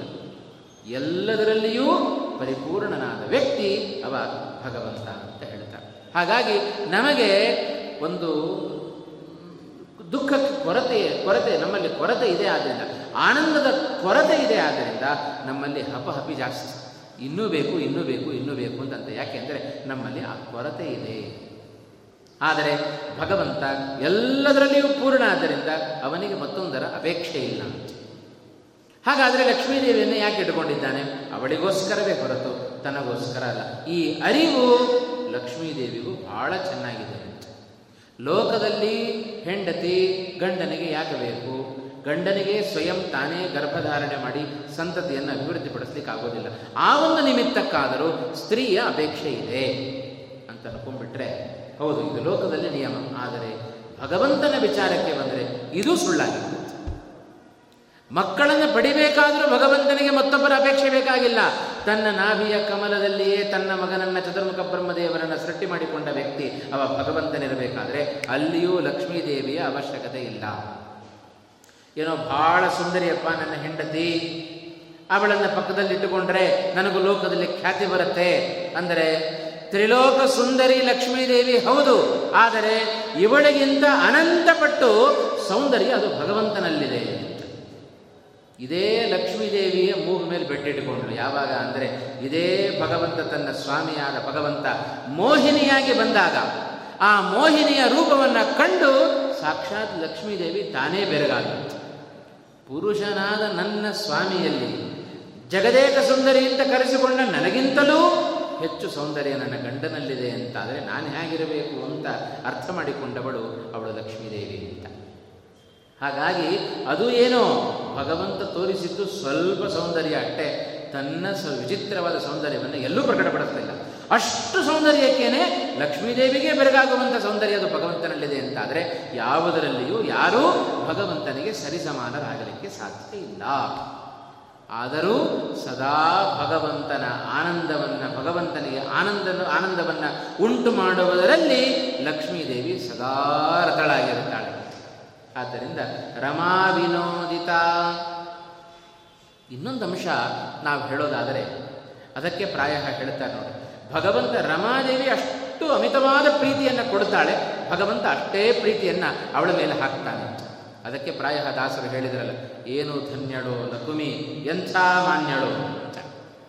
ಏನು ಧನ್ಯ ಲಕ್ಷ್ಮೀದೇವಿಯ ಭಾಗ್ಯ, ಸಾಕ್ಷಾತ್ ಸರ್ವೋತ್ತಮನಾದ ಭಗವಂತನ ಪ್ರೀತಿಯನ್ನು ಸದಾ ಉಣ್ಣುವ ಭಾಗ್ಯ ಅದು ಲಕ್ಷ್ಮೀದೇವಿಯ ಭಾಗ್ಯ. ಅದಕ್ಕೆ ಎಂಥ ಸಾಮರ್ಥ್ಯ ಇದೆ ಲಕ್ಷ್ಮೀದೇವಿಯ ಸಾಮರ್ಥ್ಯ. ಅದಕ್ಕೆ ಎಂಥ ಕೇವಲ ರಮೆಯಿಂದ ಸಂತೋಷಪಟ್ಟವ ಅಂತ ಇಷ್ಟೇ ಇಟ್ಟುಕೊಳ್ಳೋದಲ್ಲ, ಅಲ್ಲಿ ರಮಾದೇವಿಯ ಸಾಮರ್ಥ್ಯವನ್ನು ಸ್ವಲ್ಪ ಚಿಂತನೆ ಮಾಡಿದರೆ ಆಗ ಭಗವಂತನ ಮಹತ್ವ ಇನ್ನೂ ಹೆಚ್ಚಾಗುತ್ತೆ ಅಂತ. ಎಂಥ ರಮಾದೇವಿಯವಳು ಇದೇ ಶ್ರೀಮದಾಚಾರ್ಯರು ದ್ವಾದಶ ಸ್ತೋತ್ರದಲ್ಲಿ ಹೇಳುವಾಗ ಹೇಳಿದರು, ವಿಶ್ವಸ್ಥಿತಿ ಪ್ರಳಯ ಸರ್ಗ ಮಹಾವಿಭೂತಿ ವೃತ್ತಿ ಪ್ರಕಾಶ ನಿಯಮಾವೃತಿ ಬಂಧ ಮೋಕ್ಷ ಯಸ್ಯಾಹ ಅಪಾಂಗ ಲವಮಾನ್ ಮಾತ್ರದ ಊರ್ಜಿತಾ ಸಾ ಶ್ರೀ ಯತ್ಕಟಾಕ್ಷ ಬಲವತಿ ಅಜಿತಂ ನಮಾಮಿ ಅಂತ. ಎಲ್ಲ ಇಡೀ ಜಗತ್ತಿನ ಅಷ್ಟ ಅಂದರೆ ಸೃಷ್ಟಿ ಸ್ಥಿತಿ ಲಯ ಮೊದಲಾದವುಗಳು ನಡೆಯೋದು ಲಕ್ಷ್ಮೀದೇವಿಯ ಕಡೆಗಣ್ಣ ನೋಟದಿಂದ ಅಂತ. ಲಕ್ಷ್ಮೀದೇವಿ ಎಷ್ಟು ಹಗುರ ನೋಟ! ಸುಮ್ಮನೆ ಕಣ್ಣು ಮಿಟುಕಿಸಿದರೆ ಸಾಕು, ಕಡೆಗಣ್ಣ ನೋಟ ಜಗತ್ತಿನ ಕಡೆಗೆ ಬೀರಿದರೆ ಸಾಕು, ಎಲ್ಲವೂ ನಡೆದು ಹೋಗುತ್ತೆ. ಇದು ಲಕ್ಷ್ಮೀದೇವಿಯ ಸಾಮರ್ಥ್ಯ. ಇಂಥ ಲಕ್ಷ್ಮೀದೇವಿಯಿಂದ ಆನಂದ ಪಡಿಸಿಕೊಂಡವ ಅಂತಾದರೆ ಆಗ ಭಗವಂತನ ಮಹತ್ವ ಗೊತ್ತಾಗುತ್ತೆ. ಇಂಥ ಲಕ್ಷ್ಮೀದೇವಿಗೆ ಆ ಸಾಮರ್ಥ್ಯ ಬಂದದ್ದು ಶ್ರೀಹಿ ಯತ್ ಕಟಾಕ್ಷ ಬಲವತಿ ಅಜಿತಂ ನಮಾಮಿ ಅಂತ. ಸುಮ್ಮನೆ ತನ್ನ ಕುಡಿಗಣ್ಣ ನೋಡದ ಜಗತ್ ವ್ಯಾಪಾರವನ್ನು ಮಾಡುವ ಶಕ್ತಿ ಲಕ್ಷ್ಮೀದೇವಿಗೆ ಬಂದದ್ದು ಭಗವಂತನ ಕುಡಿಗಣ್ಣ ನೋಟದಿಂದ ಅಂತ. ಸುಮ್ಮನೆ ಅವ ಕಡೆಗಣ್ಣ ನೋಟದಿಂದ ನೋಡಿದ ಲಕ್ಷ್ಮೀದೇವಿಗೆ ಈ ಸಾಮರ್ಥ್ಯ ಬಂದುಬಿಡಿತು ಅಂತ ಹೇಳ್ತಾರೆ. ಇದು ಲಕ್ಷ್ಮೀನಾರಾಯಣರ ವ್ಯಾಪಾರ ಅಂತ. ಇಂಥ ರಮಾ ವಿನೋದಿತ ಜಗದೇಕನಾಥ ರಮಾ ವಿನೋದಿತ ಸಕಲ ಸಜ್ಜನ ವಿನುತ ಗುಣಭರಿತ ಅಂತ. ಎಲ್ಲ ಸಜ್ಜನರಿಂದ ವಂದಿತನಾದವ ಯಾರ್ಯಾರು ಸಜ್ಜನರು ಅಂತ ನಾಳೆ ದಿವಸದ ಪ್ರವಚನದಲ್ಲಿ ಅದನ್ನು ನೋಡೋಣ. ಅಂತೂ ಸಕಲ ಸಜ್ಜನ ವಿನುತ ಗುಣಭರಿತ ನಿರಂತರ ಗುಣಗಳಿಂದ ಕೂಡಿದ ಆ ಸ್ವಾಮಿಯನ್ನು ಇಂಥ ಭಗವಂತ ನಮ್ಮನ್ನು ರಕ್ಷಣೆ ಮಾಡಲಿ ಅಂತ ರಕ್ಷಿಸು ನಮ್ಮ ನನವರತ. ಇದು ಕನಕದಾಸರ ಪ್ರಾರ್ಥನೆ. ಕನಕ ಜಯಂತಿಯ ಪ್ರಯುಕ್ತ ನಡೆದ ಎರಡನೇ ದಿವಸದ ಪ್ರವಚನವನ್ನು ಇಲ್ಲಿಗೆ ಮುಕ್ತಾಯ ಮಾಡೋಣ. ನಾಳೆ ದಿವಸದ ಪ್ರವಚನದಲ್ಲಿ ಮುಂದಿನ ಭಾಗವನ್ನು ನೋಡೋಣ ಅಂತ ಹೇಳ್ತಾ ಕೃಷ್ಣ ಅರ್ಪಣ ವಸ್ತು.